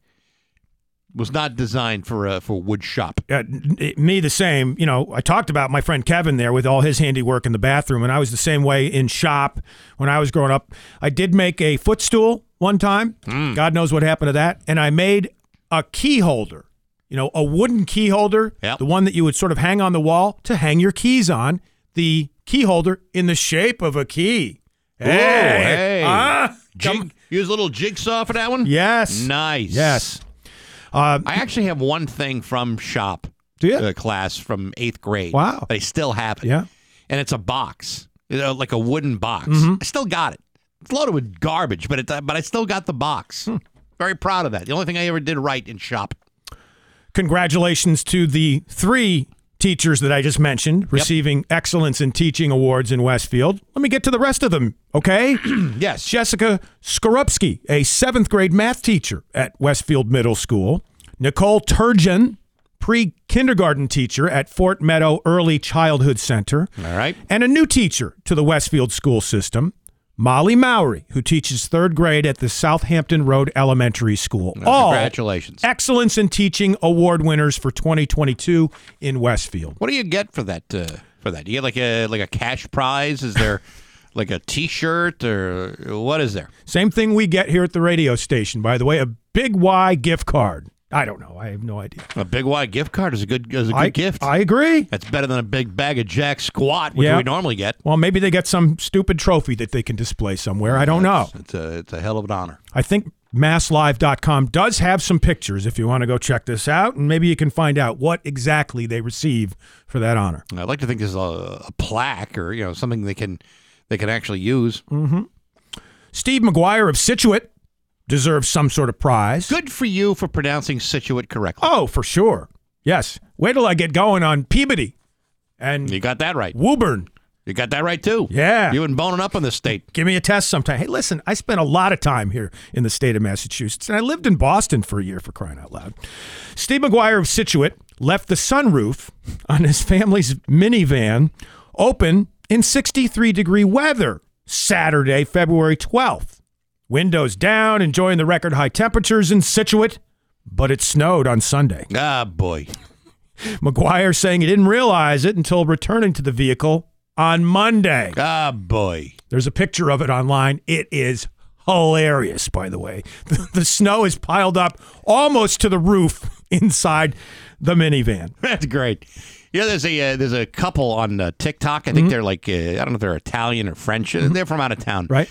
And uh, it's this husband that's always doing like these uh, practical jokes on his wife. Mm-hmm. One of them was he filled her her entire car up with snow. And then she goes out there because she's got to go to work, right? Yeah. And she's running late. She opens up the door. Whole damn thing loaded with snow. She can't go anywhere until she empties it out. And she's in tears and crying. And the husband's wife. You got the whole thing on video. He's laughing his ass off. Yeah, or, for now. Oh, yeah. yeah. Yeah, great stuff, man. I'm sure that didn't go well for the marriage for the next couple of weeks. I'm sure there's a divorce attorney somewhere in that foreign country that is just itching to get involved. Uh, we'll post this particular picture, by the way, on the Rock one oh two Facebook page so you can laugh along. Uh, inside the family minivan, in this case, nine inches of snow accumulated. That's great. Steve McGuire saying, quote, "This could only happen in New England. I'm grateful it wasn't rain, and it was super easy to clean up because it was so light and fluffy." How do you tell your boss you can't come to work on time because the inside of your car is encased in snow? Well, I th- I think if you're his wife, you can proudly talk about that and blame your stupid husband. Oh, yeah. No, if, no, he'll definitely take the blame forever. If you're Steve McGuire, you got a tough row to hoe, shall they say. Hey, would you like to go to outer space? Mm, when? Tickets for a ninety minute Virgin Galactic space flight go on sale today. I'm afraid I got emergency surgery that day.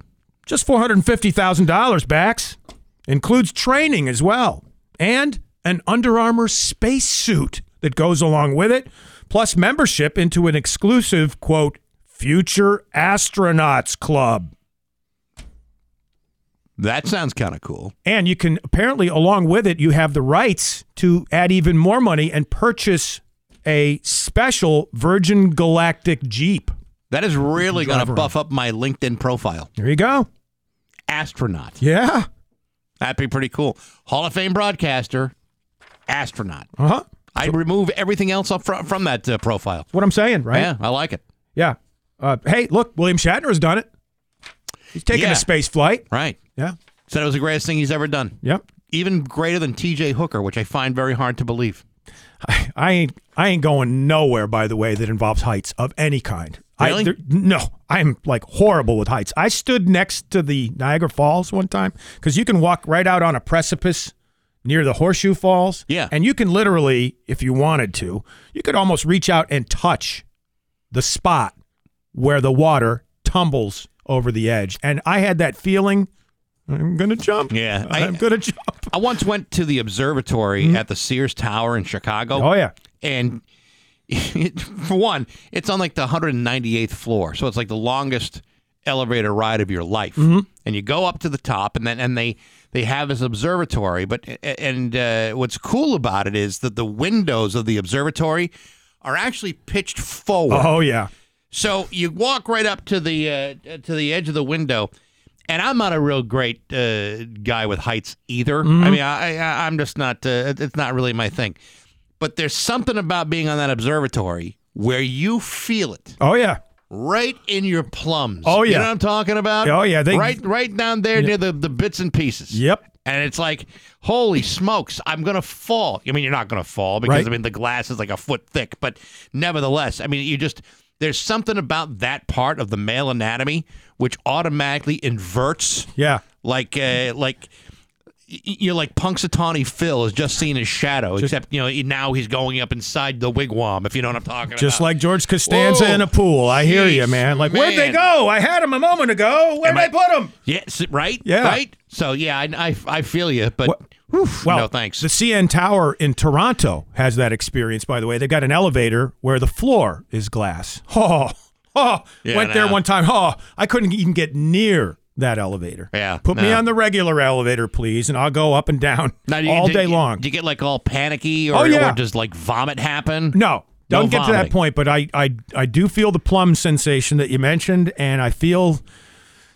sweaty and I get nervous. And yeah, no, I, it's I know. it's I... a horrible feeling.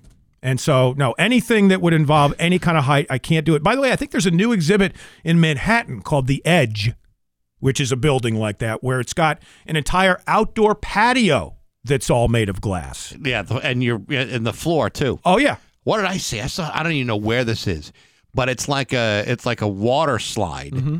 that's clear. Yeah, and it's on it's on the top of a building, right? And so you're literally going down the water slide, and look, and you feel like you're falling from, you know, many floors up. Okay. I would say no to that. Yeah. I really would. Uh, my son and I, who's now thirty-five, by the way, Dash and I were at... Um, what, did you have him when you were five? Hey, all right. Making me feel young. I appreciate it already.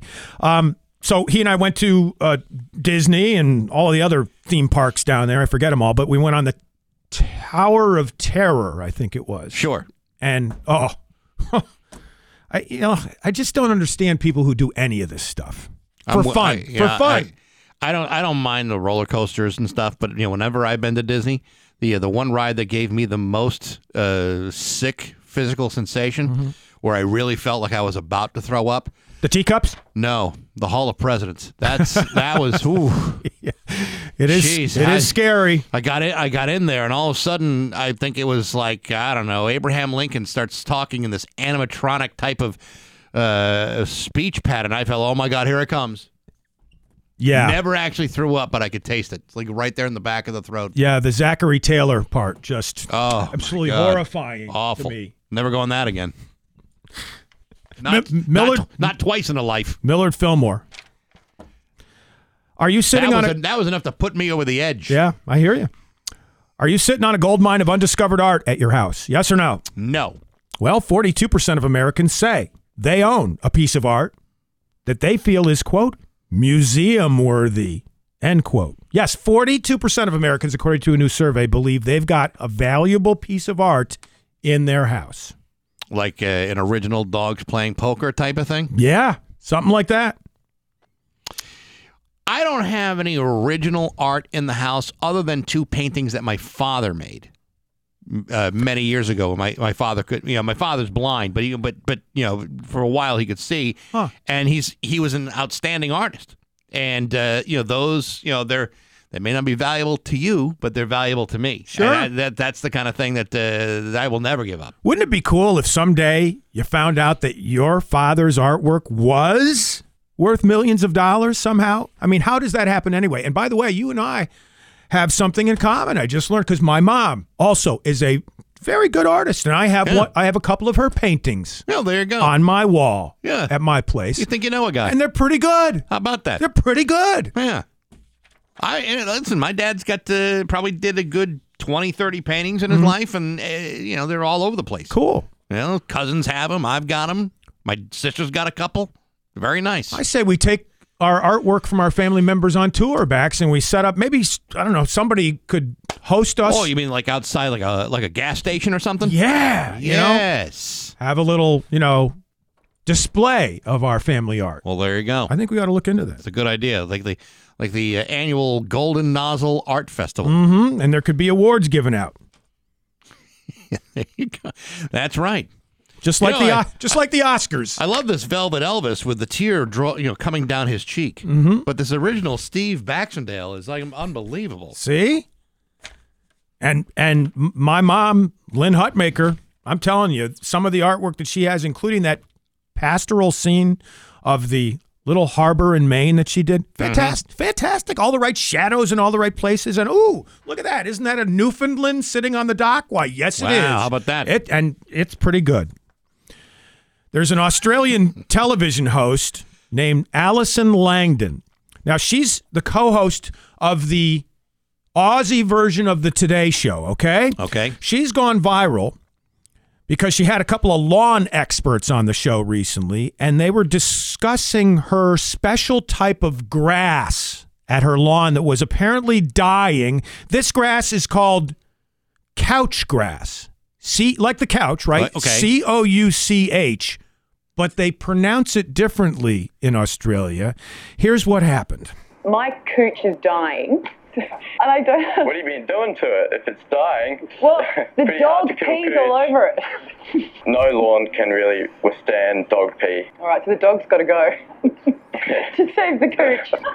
Yeah. So there you go. Her cooch is yeah. dying. Uh, you know, listen, you gotta you gotta be kind to those things. Yes, and don't let the dog pee on your cooch. No, I, whatever ladies, you do, ladies, I think we can all agree that's something you don't want to have happen.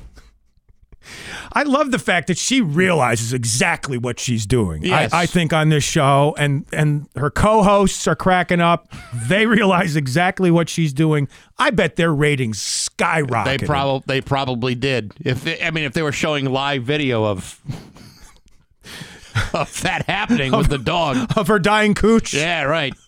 You, you got to be kind to those things. Oh my God, that is just gold. And I love the Aussie accent anyway, so if they can turn couch into cooch, I'm all in in Australia.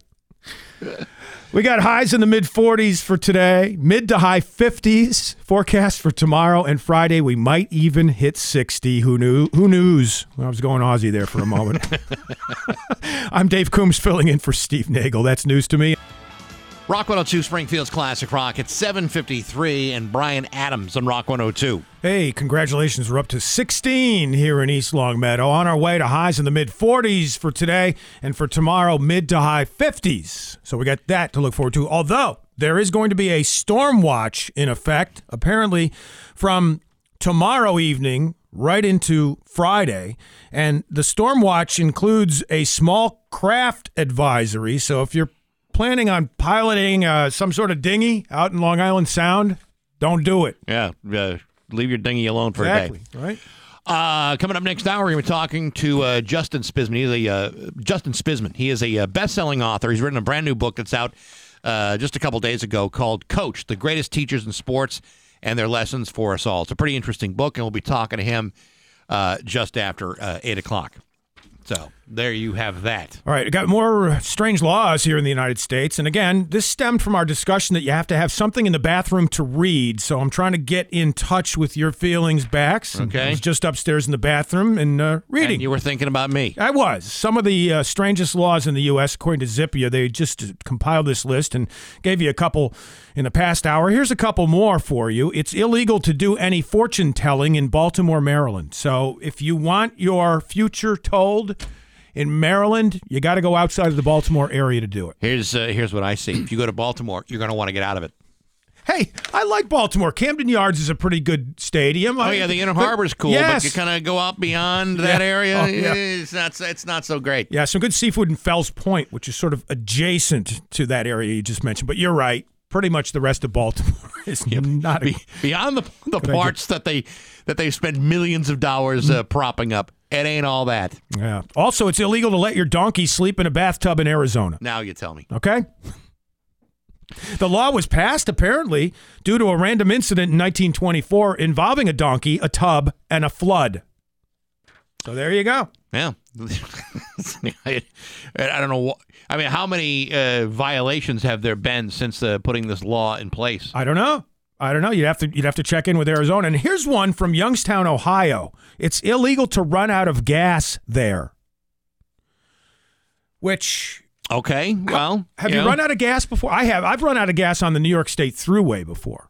Not once, but twice. I, I have never run out of gas. Really? I never. No, I I'm uh, maniacal about that. I'm always pushing it to the limits. Although I'll say this about gasoline, I filled up like two days ago. And it was close to seventy dollars. I'm like, when did that happen? Because I don't normally look at the prices of gasoline. Well, like you, like me, you're driving a big gas-guzzling S U V. Yep. Yeah, and uh, yeah, mine uh, mine was like uh, sixty-two the other day. Right? Yeah. When did this happen? Do you look at the prices? Because I don't. I just like, hey, I need gas, fill it up. I don't care what well, the cost I, I is. Look, I look at the price, but I don't change my habits right? based on, on the price. It's like, if I got to get gas, I got to get gas. Right. Yeah. I'm, if, I, well, let's put it this way. If I'm in, a, in an intersection with like four or five different gas stations and one's, you know, good, you know, seven or eight cents below everybody else, mm-hmm. maybe I'll go to that one instead. But I mean, honestly, it, I, I'm I'm I'm paying through the no, through the nose no matter where you go. Well, we're kind of spoiled here in this country and in the state of Massachusetts anyway, because you go to Europe. I don't know if you've ever been. I was in Europe one time, and the cost of gasoline, if you have a rental car or something over there, you can't even. I mean, you can't drive from point A to point B. Well, were you were you doing the uh, the currency conversion? No. All right. Well, how do you know? It's a good point. I mean, I mean, I mean what, what, what country were you in? Uh, Italy. Italy. What, what? So now they use the euro over there, right? I, I couldn't. I couldn't do the uh, the conversion from euro to U S dollar. All right. I couldn't do that. Well, I'll do a little research about that. I still think it's pretty high over there in Europe compared to the United States. I'm sure it is. I mean, yeah. oh, California is up to like seven dollars a gallon. Man, that's that's outrageous to me. No wonder they're all going to the electric cars out no, there, right? No kidding. It's seven fifty-seven with uh, Bax and Dave Coombs from Laser ninety-nine point three on Rock one oh two. Space between Rock one oh two, Springfield's classic rock. It's eight ten and Fleetwood Mac on Rock one oh two. Highs in the mid forties today, mid to high fifties tomorrow and Friday. Right now, we're getting close to twenty degrees here in East Longmeadow. Uh, Dave Coombs filling in for uh, Steve Nagel today from uh, Laser ninety-nine point three. Uh, Steve will hopefully be back uh, tomorrow. Brand new book came out uh, just a few days ago uh, called Coach, The Greatest Teachers in Sports and Their Lessons for Us All. On the phone, this uh, right, it's a very interesting book, and on the phone right now is the author of that book, best-selling author uh, Justin Spitzman. Good morning, Justin. How are you? Hey, guys. Thanks for having me. Absolutely. Congrat- well, first of all, congratulations uh, on on the book. Um, you know, you, you, we talk about sports all the time, and you know, obviously, you know, Bill Belichick is uh, the head coach of the Patriots. We're one of the uh, the uh, the carrying stations of uh, of that team. What what is it in your mind that that makes a great coach be a, a great teacher of people, more than just X's and O's? But but what is it that, that best defines a great coach?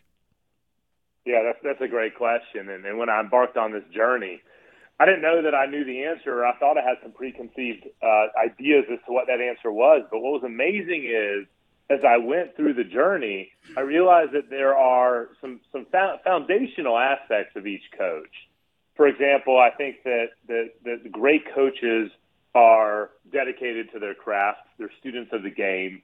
They expect greatness from everyone around them. Their standards are remarkable. But after you get past that, kind of how the sausage was made gets to be really interesting. And, and I know you guys are probably huge Belichick fans. Um, you know, I live down here in Atlanta, so I can't say I'm a fan of anything Belichick. But with that, with, with that being said, he's a remarkable coach. And how he did things and how he's done things in his career with this team-first mentality, no player is bigger than the Patriots, do your job every single day, it's truly remarkable. Yeah, and not I, every coach did it like he did it. I, I went to the same college as Belichick, and I have a huge appreciation for what he's accomplished, although his personality leaves a little to be desired. But, you know, I wonder if that's a component in great coaches as well. Uh, yeah, it can be. I mean, you look at you look throughout this book and you see these personalities, and, and just, you know, John Madden comes to mind just because he just passed away, but he was this warm, loving guy that you're just like, I want to sit down and just hang out with him. But then you think of Belichick and you're like, gosh, man, I mean, what an amazing coach, but he just kind of seems like a little bit of a downer. So yeah. and, the, and the personalities were so unique. And Tony Dungy is another example of a guy who is a great coach and a wonderful human being, but I'd rather watch paint dry. Yeah, I mean, you know, he doesn't, you know, he doesn't scream excitement, does yeah. he? But he was such a remarkable motivator of, of, of men and holding them to such high standards and, you know, his devout religious beliefs um, and, and always just showing up and doing it in his own way. And that's what makes these coaches so special is that there are there is fabric that is consistent amongst all of them. But at the end of the day, they all did it their own way, which is what I came to love about these coaches. This is uh, Justin uh, Spitzman, from the, the author of Coach, The Greatest Teachers in Sports and the Lessons for Us All. You've written uh, pretty extensively about Jim Valvano. Now, that would be a perfectly good example of a coach that wasn't just a, you know, a great coach when it comes to basketball, but you're just a motivating, enthusiastic guy. I mean, the kind of personality that was – you know, real infectious. I mean, not just for his players, but I mean, everybody, you know, if, if anyone goes down for a single speech, you know, in history, that, that E S P N uh, ESPY award he had, I mean, that's the kind of thing where you say, man, I would love to have been coached, you know, by that guy.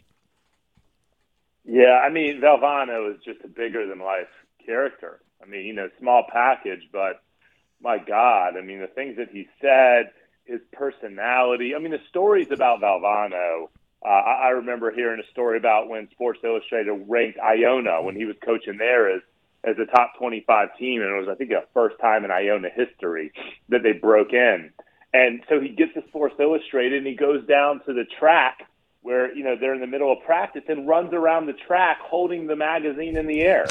I mean, this guy was just. I mean, he was he was just so great, and yet he's just this. Um, as he would say it, you know, he had this big personality and just so, so wonderful to be around, just energetic. And then you compare him to a guy like Belichick, who's, you look at his interviews after games and you look at his personality and it's just really close to the cuff and it's not particularly warm and engaging. He's not going to win any popularity contests, but what he did and the dynasty he built, And and the decisions he made, I mean, he made a lot of decisions that if he didn't win, he would have gotten crucified for. And and even, you know, even letting Brady go. I mean, there's a lot of, you know, of Bostonites that probably deem that the, the greatest fail in, in, in sports history when he goes and wins a, you know, championship somewhere else. But that's Belichick. It's always about the team. No one player is bigger than the team. Justin, my lasting image of Valvano was running around the court like a chicken with its head cut off after they won the national championship. I believe Derek Wittenberg and Lorenzo Charles, North Carolina State, yep. beating uh, Phi Slamma Jamma, and he's running around looking for somebody to hug. And I, I thought that was interesting. Like, he was beloved. Why weren't any of the guys finding him to give him a big hug? You remember, he's running around the court. He's all alone. He, somebody hug me. Somebody give me some love. It's, it's, you know, it'll go down as one of the saddest stories in sports history. But, yeah, this guy's running around looking for someone to hug. And, you know, I think everyone was so shocked by the end of that game. And, you know, that run they went on, that N C State team, their nicknames were the Cardiac Kids because they won every game by two or three points. So I think everyone was shocked when they won, they, maybe except them.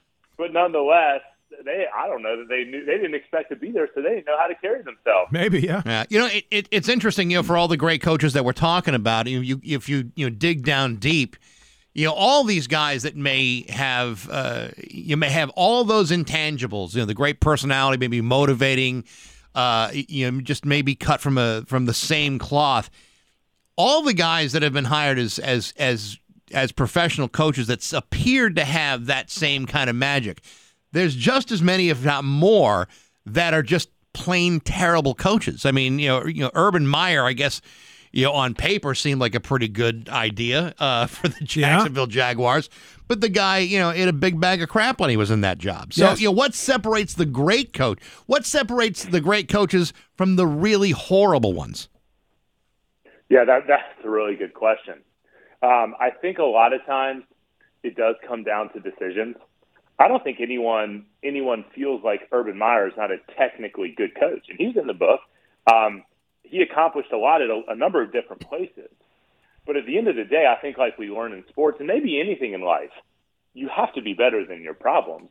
And if Jacksonville went, you know, fourteen and two and made it to the uh, A F C Championship, they're going to overlook a lot of the nonsense that he did. But when you go, you know, two and fourteen or three and thirteen, whatever they went, and you are problematic, um, that, that's not going to go far. So I think, I think the greatest coaches, what, what the difference is, is not only their, I guess you know what, it's, it's their ability to win, because winning cures a lot of pain and suffering.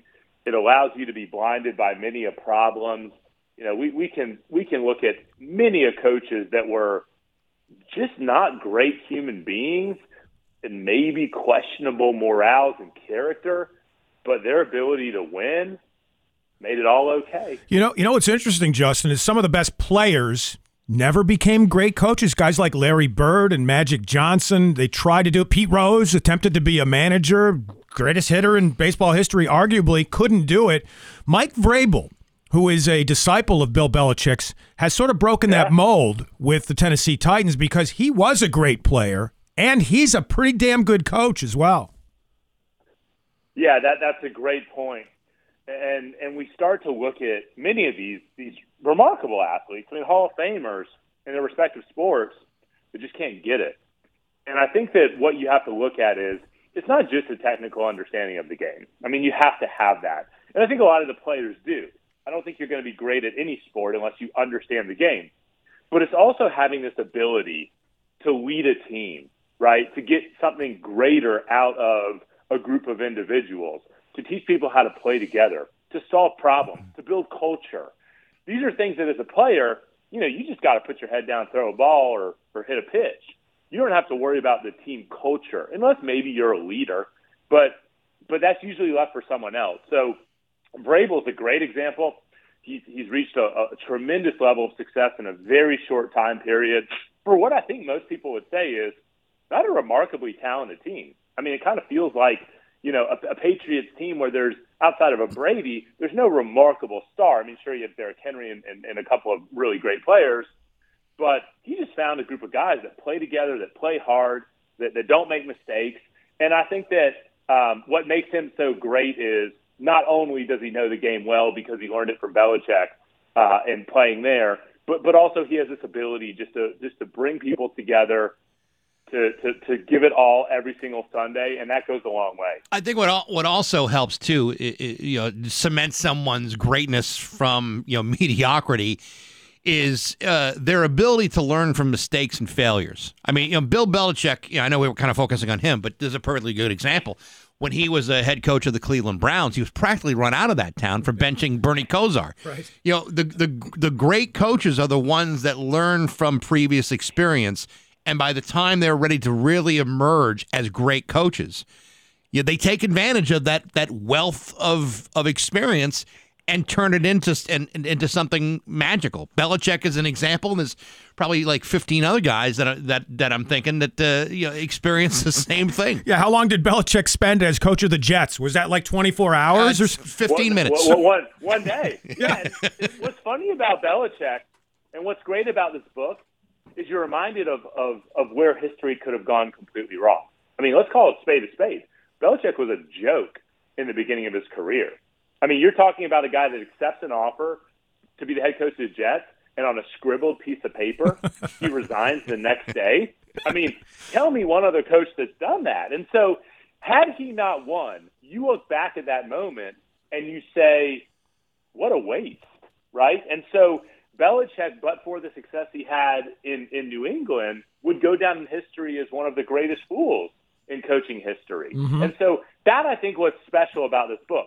You get all the stories of the guys that you know and you love. You also get a lot of stories about coaches in their respective sports that you don't know. You don't know these hidden stories. But then as you dive into the Belichick story, you get this background of, of where he came from, and it makes it even almost more remarkable that he did what he did with New England, because the tea leaves were certainly not um, were not sending the signs that he was going to be a great coach early in his career between his time in Gle- at Cleveland and uh, and for the Jets. The, uh, the name of the book is Coach, The Greatest Teachers in Sports and Their Lessons for Us All. Justin Spitzman, great to talk to you. Best of luck with the book. Thanks, guys. Appreciate you having me. Oh, yeah. Absolutely. It's uh, eight twenty-three with Bax and Dave Coombs on Rock one oh two. It's eight twenty-five with Bax and Dave Coombs from Laser ninety-nine point three on Rock one oh two. Steve is uh, is off today, hopefully back uh, tomorrow. We'll get everything back on track again. All right, highs in the forties today, highs near fifty or even sixty for tomorrow. You know, that was a great interview with the author Justin Spitzman about the coaches. And one last footnote on Mike Vrabel. Uh, I talked with the guy who does the play-by-play for the Tennessee Titans when I was doing an interview on Laser a few weeks ago. And his theory about Vrabel is that simply he grew up in a coaching family. His father was a well-known and successful coach. So yeah. He had that part of the business down. The whole culture of coaching was ingrained in him at an early age. Well, you know, I mean, we've and we've talked you know, along for years about how uh, the assistant coaches under Bill Belichick, for the most part, right. have all been failures. Yeah, because you know, un, unless I mean, anyone can understand how to run an offense or run a defense or special teams or you know you're you're the quarterback's coach or whatever, but when you're it, when it comes right down to allowing yourself the ability to let all your other coaches do their jobs and right. have a good plan going in. Not all these guys are head coach material. Well, and hopefully, we're, you mentioned it, how guys have their failures sometimes and then use that to inform the next portion of their career. Hopefully, Josh McDaniels is like that yeah. with his next job, because I think he does have what it takes, even though he failed once. Yeah, and, and you know, again, I mean, I remember being uh, working with fans of the of the Cleveland Browns yeah. back when Belichick was the head coach. Oh yeah, and they hated the guy yeah for having the audacity to bench the beloved Bernie Kosar and I, his I mean, wonderful throwing style. Uh, yeah, it was wonderful, you know, fluid flow, flowing style. Yeah. And if you thought that Tom Brady was stiff, right? Bernie Kosar had feet of stone. Oh, yeah. He, that guy couldn't move worth a damn, and he was benched, even though they loved him. Bill Belichick had the uh, had the stones to do that, and mm-hmm. they, they drove him right out of town for yeah, doing yeah. it. It's uh, eight almost eight twenty-eight. We have news next to Rock one oh two. eight thirty-one with Bax and Dave Coombs from Laser ninety-nine point three and Rock one oh two. Uh, it's time for news, brought to you by Gary Rome Hyundai. Gary Rome will pay you more for your car, whether you trade it or not. Uh, filling in for Steve Nagel today is Dave Coombs. Chicopee front and center about some jobs that are opening up. The retirement of Joe Wagner, announced yesterday, opens up the Chicopee Statehouse seat Wagner has held for thirty-one years. Many people are interested, including Shane Brooks, the Ward two city councilor, who said, quote, hey, that's something that, quote, piques my interest, end quote. Yeah. You know, uh, if you can get past the idea of traveling to Boston every day, yeah, uh, right? It's not such a bad gig. Yeah. Well, you, you get a residence there as well, do you not? I don't. Some uh, form of residence. I don't know uh, specifically what, like, a Angelo Pupolo does or you know, some of the other state. I don't know what you know what Eric Lesser does. I mean, they give you a Motel Six for you know that week or something I, like I, that. I, I guess. I mean, I don't know if they uh, if they uh, they slumber together in like a like a you know like a dormitory or a, a frat house. Sure. But uh, yeah, thirty-one years, man. That's a that's a good damn long time. So congratulations to Joe. The police chief search in Chicopee, which had been on pause after two candidates dropped out, will resume with the two remaining officers vying for the top job. The search had begun last October after the Chicopee police chief, William Jebb, retired. So now we're back up and running with that job search officially. There you go. They go on uh, monster dot com or uh, what In, was Indeed? Yeah, right. Yeah. I wonder if they use those uh, those services. Yeah, it's a good question. There's a lot of them out there now. These because because look, th- nobody wants to work. It seems. Yeah, There's I know. Lots of jobs open, and nobody wants the positions anymore. Yeah, nobody wants to be a police chief anymore. Mm. I'd much rather work from mm. home. Boy, that's a tough one. Harvard professor Danielle Allen doesn't want to be governor of Massachusetts anymore. She dropped out of the Democratic race to replace Charlie Baker. It was a surprise announcement just hours after she had briefed Mass Live on her platform for bringing East-West Rail to fruition mm. and for closing racial disparities, among other priorities. So she had just made a big speech. Mass Live dot com had printed it, and then she's like, yeah, you know what? I'm out. You know, uh, we mentioned this before, and uh, there is something to be said about this. You know what a tenured professor makes at an everyday, run-of-the-mill college? Right. We're not even talking Harvard here, right? No, not even talking Harvard. Yeah. one hundred forty-one thousand dollars. That is the average tenured professor's salary in any other college in America. Now, wow. You have to believe that if you are a tenured professor mm-hmm. at Harvard and you wear your Harvard tie, like, oh, sure, they went to Harvard. Yeah, you're not staying at a Motel six over there in Cambridge probably, right? You're probably making a little bit more mm-hmm. than one hundred forty-one bills a year. Right. And so compared to the headaches and the fact that uh, you don't get your summers off, that's a better job than being the governor of Massachusetts. It's not a lateral move. It's actually, I think, in my opinion, a step down. So, I, I wouldn't leave a tenured position either. So you're saying she came to her senses in a way. She had an epiphany, perhaps. Yes. Let me just uh, see if I can expand my search. Uh, pay of tenured professor of Ivy League.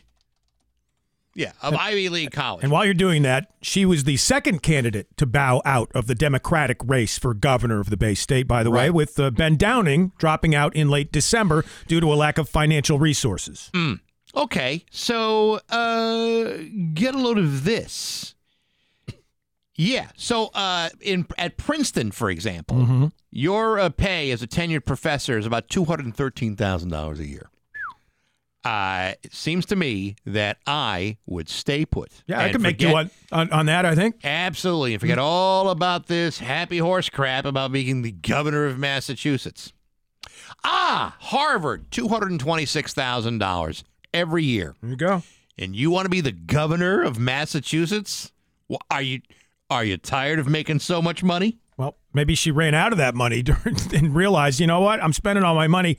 I may not win. That's the big part of the equation to me. Yeah, if you're, you're you're spending a lot of money to run for office.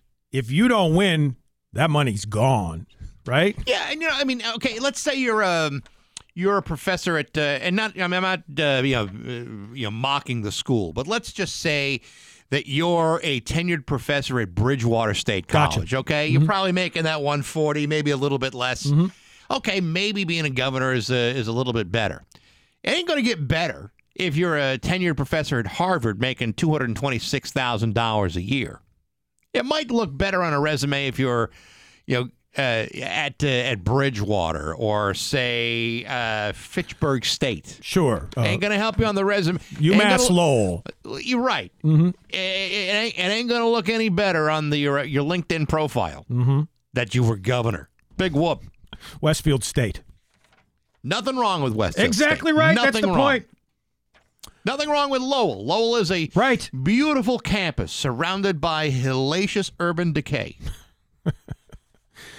With Danielle Allen now out of the race. That leaves two Democrats vying for governor. It's Attorney General Maura Healey, who is considered to be the odds-on favorite, and State Senator Sonia Chang-Diaz. There are two Republicans also running for governor, former State Rep Jeff Deal and Rentham business owner Chris Doughty. We've been uh, talking around the office about putting like an office pool, like a bracket competition on this governor's race. Good idea. Yeah, right now, uh, Maura Healey is the number one seed. Could be tough to beat. It's our, uh, you know, once we get past uh, March Madness, then we talk, start talking about November Madness. Same amount of madness, and the payout's not as good. Speaking of sports, the former C F O of the Boston Grand Prix, sentenced Tuesday, federal court in Boston. John Casey, the fifty-eight-year-old, formerly from Ipswich, pleading guilty to twenty-three counts of wire fraud, mm-hmm. three counts of aggravated identity theft, four counts of money laundering, and three counts of filing false tax returns. Casey had submitted at least fourteen loan applications that contained false information and had stolen the identities of two women and used their personal identifying information to file those fraudulent applications. You know, I've uh, have never really figured out how someone who is interested in defrauding people gets away with it.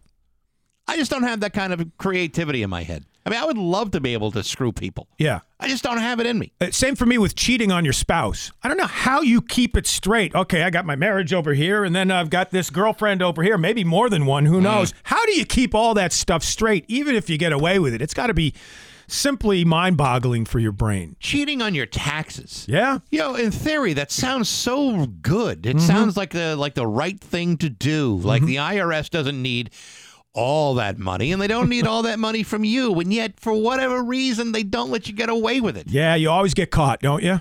Well, I don't always get caught. Ooh. Knock on wood. I'm just saying that uh, there just seems to be, I don't know, like a flaw in the system that allow that doesn't allow you to get away with the good stuff. Well, speaking of the good stuff for John Casey, the former chief financial officer of the Boston Grand Prix, he used a lot of the money for interesting purposes. Are you ready? I'm ready. He bought a three-carat diamond ring, a six-month membership to Match dot com. Yep. Some private school tuition, residential rent payments, living expenses, payments on personal credit card accounts, restaurant meals, car payments, and stays at luxury hotels. We mentioned this before, and I'm I'm still hung up on this. Uh, three-carat diamond ring and a six-month Match dot com membership. Yeah. That is awfully ambitious. Yeah. Well, you think I only going to need six months to find a woman on Match dot com deserving of a three carat diamond ring. Mm-hmm. Good luck to you. You know what I mean? You, you be, uh, you sweat, you be searching that website forever before you, before you find someone who's even worth a carat and a half. I don't know. Bax, I have some experience with Match dot com, and I can say that, you know, it just depends on what you put into your search and how many different uh, requirements you have. I think, Dave, have you seen a single woman on Match dot com mm-hmm. that you can say is three carat worthy? Yes. Get out of town. Now, they may be fakes that the Match dot com plants in there to seed men's interest in the whole process. I, I don't know, but look, yeah. I think you're yes. pulling my leg. I'm going to show you some pictures after yeah, the show oh, is really? over. Yes. Yeah, and you're going to say three carat worthy? Yes. Again, based on the photographs and the descriptions, until you meet said person, you don't know for sure. I know, but this this guy is doing a preemptive strike. Like, he's got the ring ready to go. Mm-hmm. And thinks he's going to meet a three-carat worthy woman on Match dot com after only six months? Bax, to me, that's a that's at least a three-year plan. You're not considering the timeline here. Maybe he already met the person when he purchased the ring. Maybe he'd been on for five of those six months and had found the love of his life and was getting ready to reward her with said diamond ring. Uh, I, I still think that takes an awful lot of ambition, and I am not buying it, frankly. Well, good luck to John Casey in jail. Yeah, he's going to need it. Right. Maybe that diamond ring will come in handy there. Speaking of money, Wallet Hub has released a list of towns and cities in the U S where the people manage their money the best and the worst. And one Massachusetts town has made the list on the top side. Lexington, number ten overall nationwide right. in managing money. Congratulations to the fine residents of Lexington. Speaking of uh, money management, mm-hmm. have you seen the uh, the commercial lately? It's a it's a, it's a it's a commercial geared towards people who are like uh, you know Social Security age, and it's got uh, Jimmy Walker as the uh, as the pitch man. Jimmy, Dynamite. Yeah, Jimmy J J Walker. Gotcha. You know who who now is in his sixties and yep. is probably you know good for like Medicare coverage. Mm-hmm. I don't know if he's necessarily the right guy, and his presentation is suspicious. Because when he says the word money, now this is Jimmy Walker now, mm-hmm. well, you know, wildly successful comedic actor from Good Times back in the seventies. He doesn't say the word money. He says it, pronounces it, money. That creeps me out, man. It, it creeps cre- it creeps me the hell out. Creeps you out, but maybe the target demo for the f- people that they're seeking to if, buy into those services are like, hey, all right. If Jimmy Walker says it, then it right. must be true. Yeah. And he does say Dynamite, which means the company that hired him paid specifically for him to say Dynamite, because he won't say it unless he's paid. Yeah. But if you're pitching, the if you're the spokesperson for a financial uh, organization, and that guy is pronouncing money like money, like it's like a, like this greedy, you know, hand wringing type of proposition. Mm-hmm. I'm gonna think, hey, can we maybe tone it down on the uh, on the money uh, pronunciation because you're creeping everybody out. Hey, maybe they're having great success with that campaign. For all Im- you know, I, I can't imagine anyone's buying into it. You're not the target. That's all I'm gonna say. I'm a few years away from being from a target, but yet even even in my golden years, I'm not so sure I'm buying it. If uh, if Jimmy Walker saying that I could be saving money, I'm like, nah, I don't think so, Jimmy. Loved you in the show, and but no, no. Getting back to the rest of the list of towns with good and bad money management skills, as I said, Lexington tenth overall nationwide, Scarsdale number one in New York, Willis, Texas. You're talking about Willis, dead last. You know, uh, ranked over twenty-five hundred among the cities who were studied. Lexington, Concord, mm-hmm. you know, that part of the uh, the Boston area. Mm-hmm. I can tell you, those are beautiful towns. Mm-hmm. Chances are, in order to live in a town like Lexington, you got to be pretty good with your money. uh, Springfield, apparently, not so good with their money. Ranked one thousand three hundred forty-fifth overall. Uh, plenty plenty of move, move to, to, to, remember, plenty of room to grow. Well, and that's only about halfway down the list. So apparently yeah. you could look at, you know, the bright side or the dark side of that particular statistic. Yeah, uh, listen, uh, you know, we, we're all in different situations here in Springfield. I'm sure there are some of us that have no problem with our money, and I'm sure some of us who are, you know, pushing carts of tin cans to the nearest uh, to the nearest bottle dispensary. Yeah. Uh, my credit score is okay. That's and good. Some of some of the other metrics they used in the study included the rate of late payment, late payments for loans and things like that. So I'm pretty good at that too. Yeah. No, they get you. They, you know, they, they. It, it's amazing what a what a detailed uh, credit report will show you. Mm-hmm. If it's if it's a late payment, they they will show it, and it's tracked, and that hurts you. Uh, Chelsea Alston. Probably not so good at managing money or any of the rest of the aspects of her life. She was involved in maybe the weirdest police chase in recent memory. So she's thirty-two, and she gets arrested while tooling around the Orlando airport on a motorized suitcase. I've never even seen one of these in action. I would love to see one of these motorized suitcases. Yeah. Have you seen them in airports I or not? Can't say I have. So anyway, she's riding her motorized suitcase, and this happened in April. We're just learning about this now because of the release of some chest cam video footage from one of the police officers involved in the chase. So she's trying to fly from Orlando to New York. She pulls up at the gate on her motorized suitcase, and she was hammered and had an empty beer in her hand as well. Okay, or at least she wasn't littering. So they, w- they wouldn't let her fly. Good move. by the folks at the airline. And then a cop on a bicycle pulls up and gets involved and was very patient with her, explaining, you know, you, you can't fly while you're that drunk. And here's what unfolded. Yeah, unfortunately, it's, it's their policy. You just can't be that intoxicated when you fly in a plane, okay? I'm not that intoxicated. Okay, Chelsea, just just go to the terminal. Oh, man, that thing kind of goes fast. I think I'm faster, but a bike pursuing a suitcase in a minute. It's going to be crazy. Chelsea, I'll race you. I'm on a Chelsea, vehicle. I'm trying to Chelsea, look at me. Sober. Chelsea, she's done. She's done. She just spit at me. Stop spitting. Do not spit. I only spit it one time. Do not. I only spit one time. I only spit one time while I was intoxicated. Yeah, she spit at the police officer on the bicycle. And, man, I would have loved to have been a spectator to see that scene that unfolding. Would have, that would have been good. Oh, oh. It's always fun to watch a lady who's intoxicated. She claimed she wasn't that drunk. She swore at him. She spit at him. And he but obviously just, caught up one, to her. But just one time. Uh, Is that such a bad thing? No, no, more than once. Uh, he... arrested her, and then she spit a second time and hit him in the eye. Just one time, though. She didn't realize there were two or three other times. And then, of course, she got put into the cop car, where she caused twelve hundred dollars in damage to the interior of that car because she defecated inside the police car. And, dudes, good news. She's single and waiting for a three-carat ring. Head to Match dot com and get her done before somebody else does.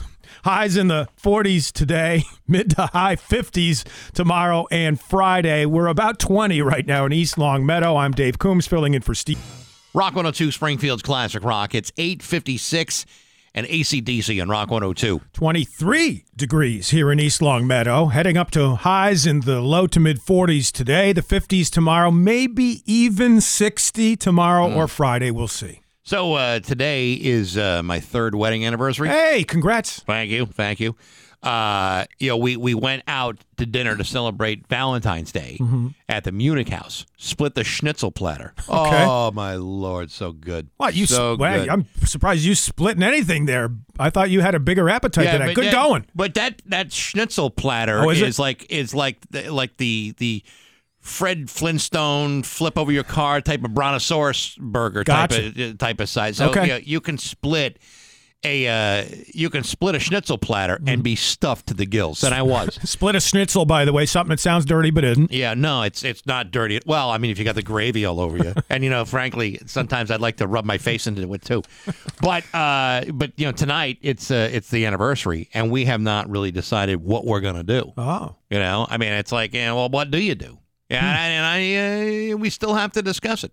Well, isn't there some sort of um, primer online for the types of gifts or celebrations that are appropriate for, what number did you say it was? Three. For so, your third anniversary. So the, the uh, traditional gift is the gift of leather. Ooh, hey now. Uh, yeah, but you know, I, I, I literally just bought her something that was made of leather for like Christmas. But she bought you something made of leather. Well, I don't know. Going the other way. What, like a pair of shoes or a shoe, half a shoe, or a wallet? Yeah, that would be fine. And then the other one is crystal. Okay. The uh, the modern gift is is crystal. Now, when it comes to and when it comes to gift giving, I I I, I rack my brains and I'm terrible at yeah, it. Yeah, me too. So you know, it, when it comes to like you know anniversary uh, gifts, if I if I if I use that. Those guides mm-hmm. uh, as a measure of what to get, I feel like I'm doing okay.